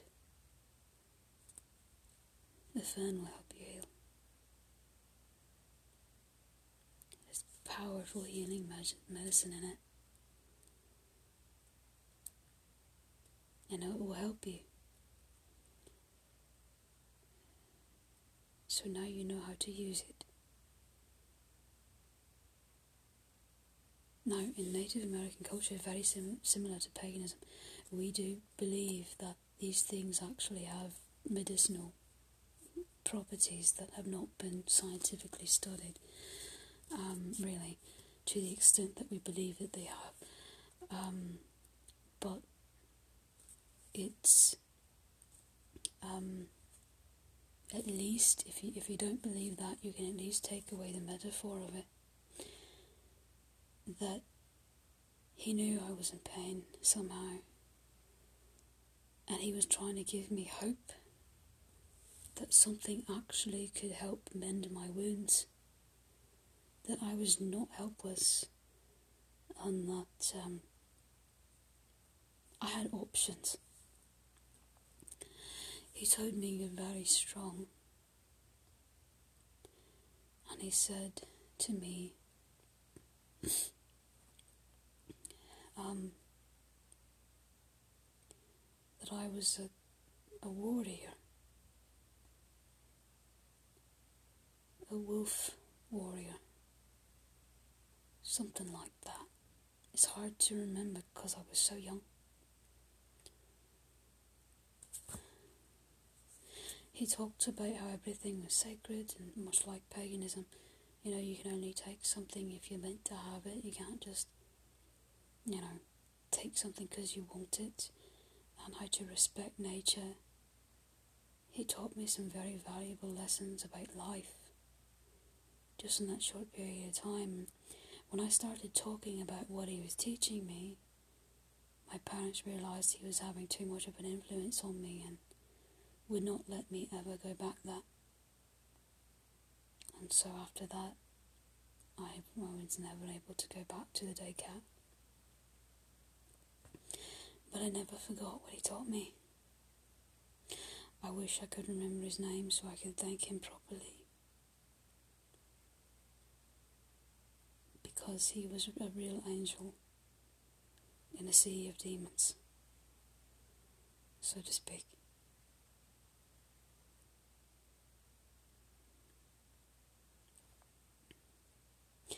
It's those people, those kinds of people that I think this is worth, no matter how small it might get of a population, but those kinds of people that are maybe not as aware as he or I am about the dangers.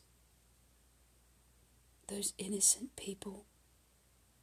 That is why I'm telling my story.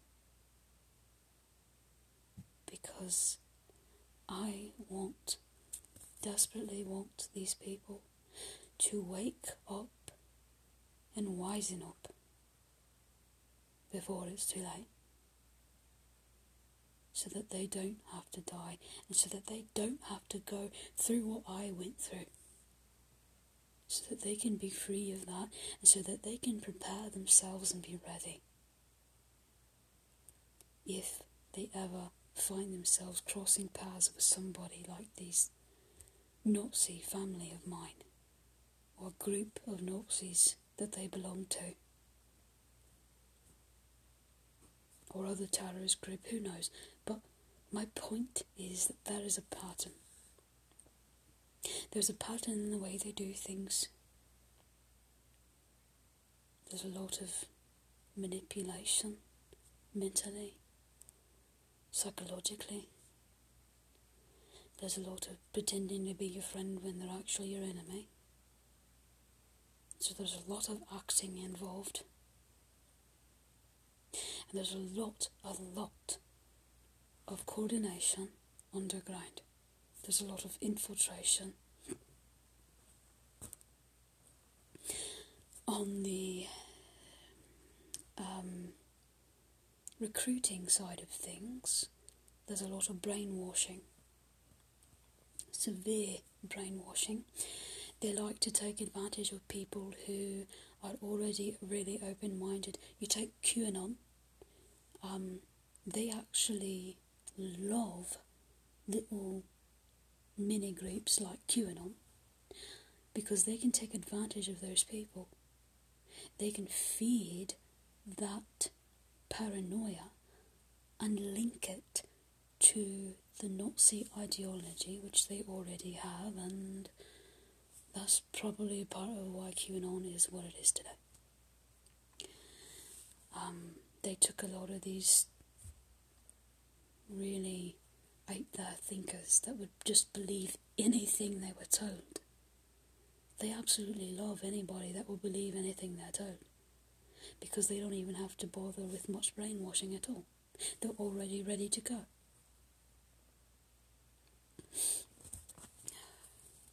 They have children, they brainwash their children, of course, long as they accept them.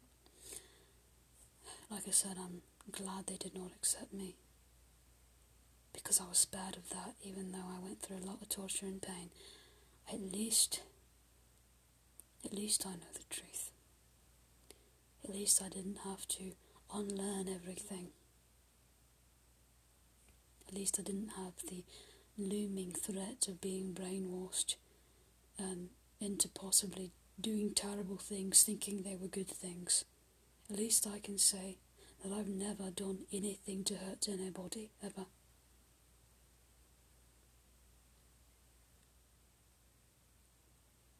That I've never been used or puppeted through the, that brainwashing because I was never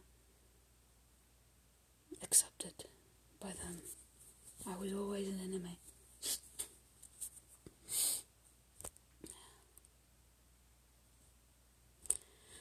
There are even facilities, complete facilities, where they keep people like me. People where they they see to, to have the devil in them or that are actually offspring of the devil. Whether it's signs of magic or strange being born strangely or whatever it is. Surviving something you shouldn't have, unnaturally strong for your stature or your age, anything.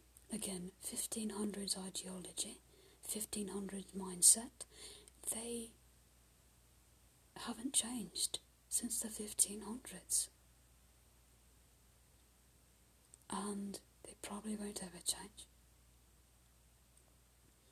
But they have entire secret facilities. A lot of times these facilities are out in the middle of nowhere, so you never happen upon it.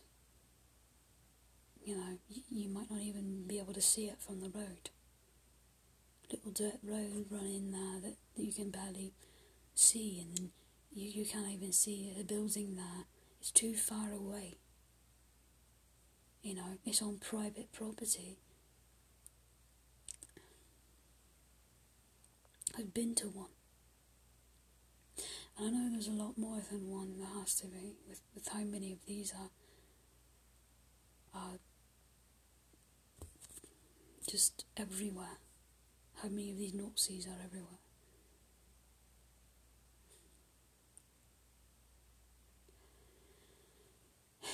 Any position, any job that has authority, anything that gives you authority to either cover up something like a murder or um, something like a, uh, kidnapping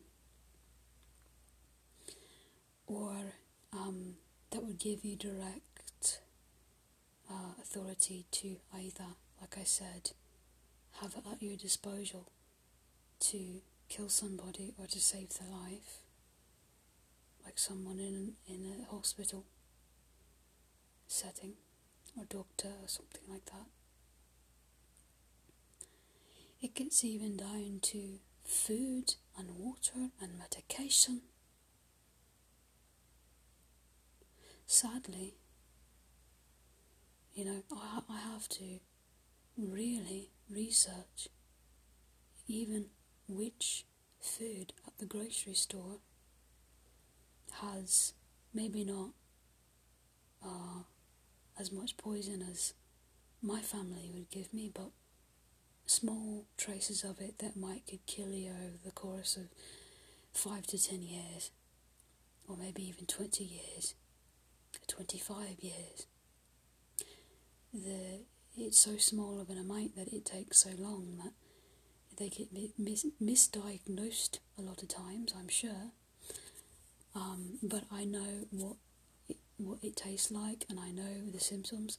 So, for example, if I open a bottle of water and it tastes the same as my well did when it was poisoned, if I open that bottle of water and it tastes fuzzy and like it kind of fuzzy and it kind of burns my mouth a bit, and it and it tastes a little sweet Water should never ever taste sweet. Um, water should never burn your mouth, not even slightly. Um, no, if it's really diluted, sometimes the only thing that you can taste is the sweetness or the or the fuzziness to it. Um, and then you have to go along the factor that there's not only one kind of poison, there's many. Um, so anytime I've ever ingested something that made made me feel like that feels like poison. I've never got on that again. I've never bought that again. I have to constantly, every time I leave the house, you know, my family has a key to my house because they own the house. I have to constantly hide anything or take anything with me that I don't want rummaged through. And I have to, um, I have to sadly uh, you know, just just not ever eat anything they give me, not ever drink anything they give me, act like I'm going to, but not. Um, if I turn on the AC, the heat, and it suddenly um, is feels like I can't breathe, then I have to aerate the entire house, no matter how hot or cold it is and let it run through, and let, let it run it enough that it runs out of it um, and is pumping cleanish air again. Uh, can't wear any clothes that they might buy for me. You know, have to change my bedding every time I come home. Every single time I come home, I have to change the bedding because they can put it on clothing and bedding and things, and they have before in the past. um, you know, there's there's a tracker on my car. If I try to take it off, I get somebody following my car, following me, following me, same car, following me they wait until I go in a store or something, they put another tracker on, on the bottom of it.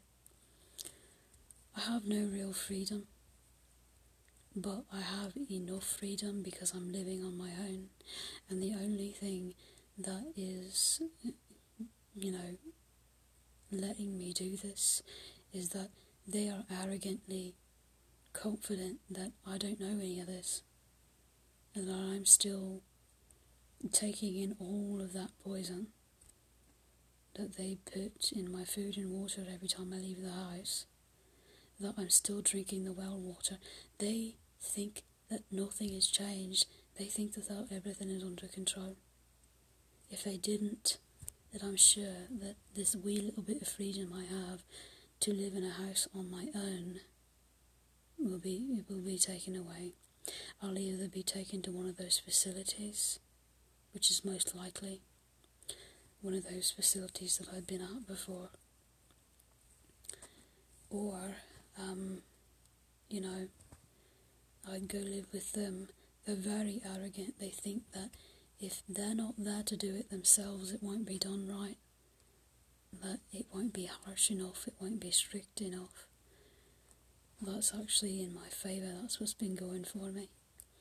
And if I don't um, make sure that, that they never find out, I'm in great jeopardy. So I'm actually risking a lot by by putting this out here and trying to warn other people.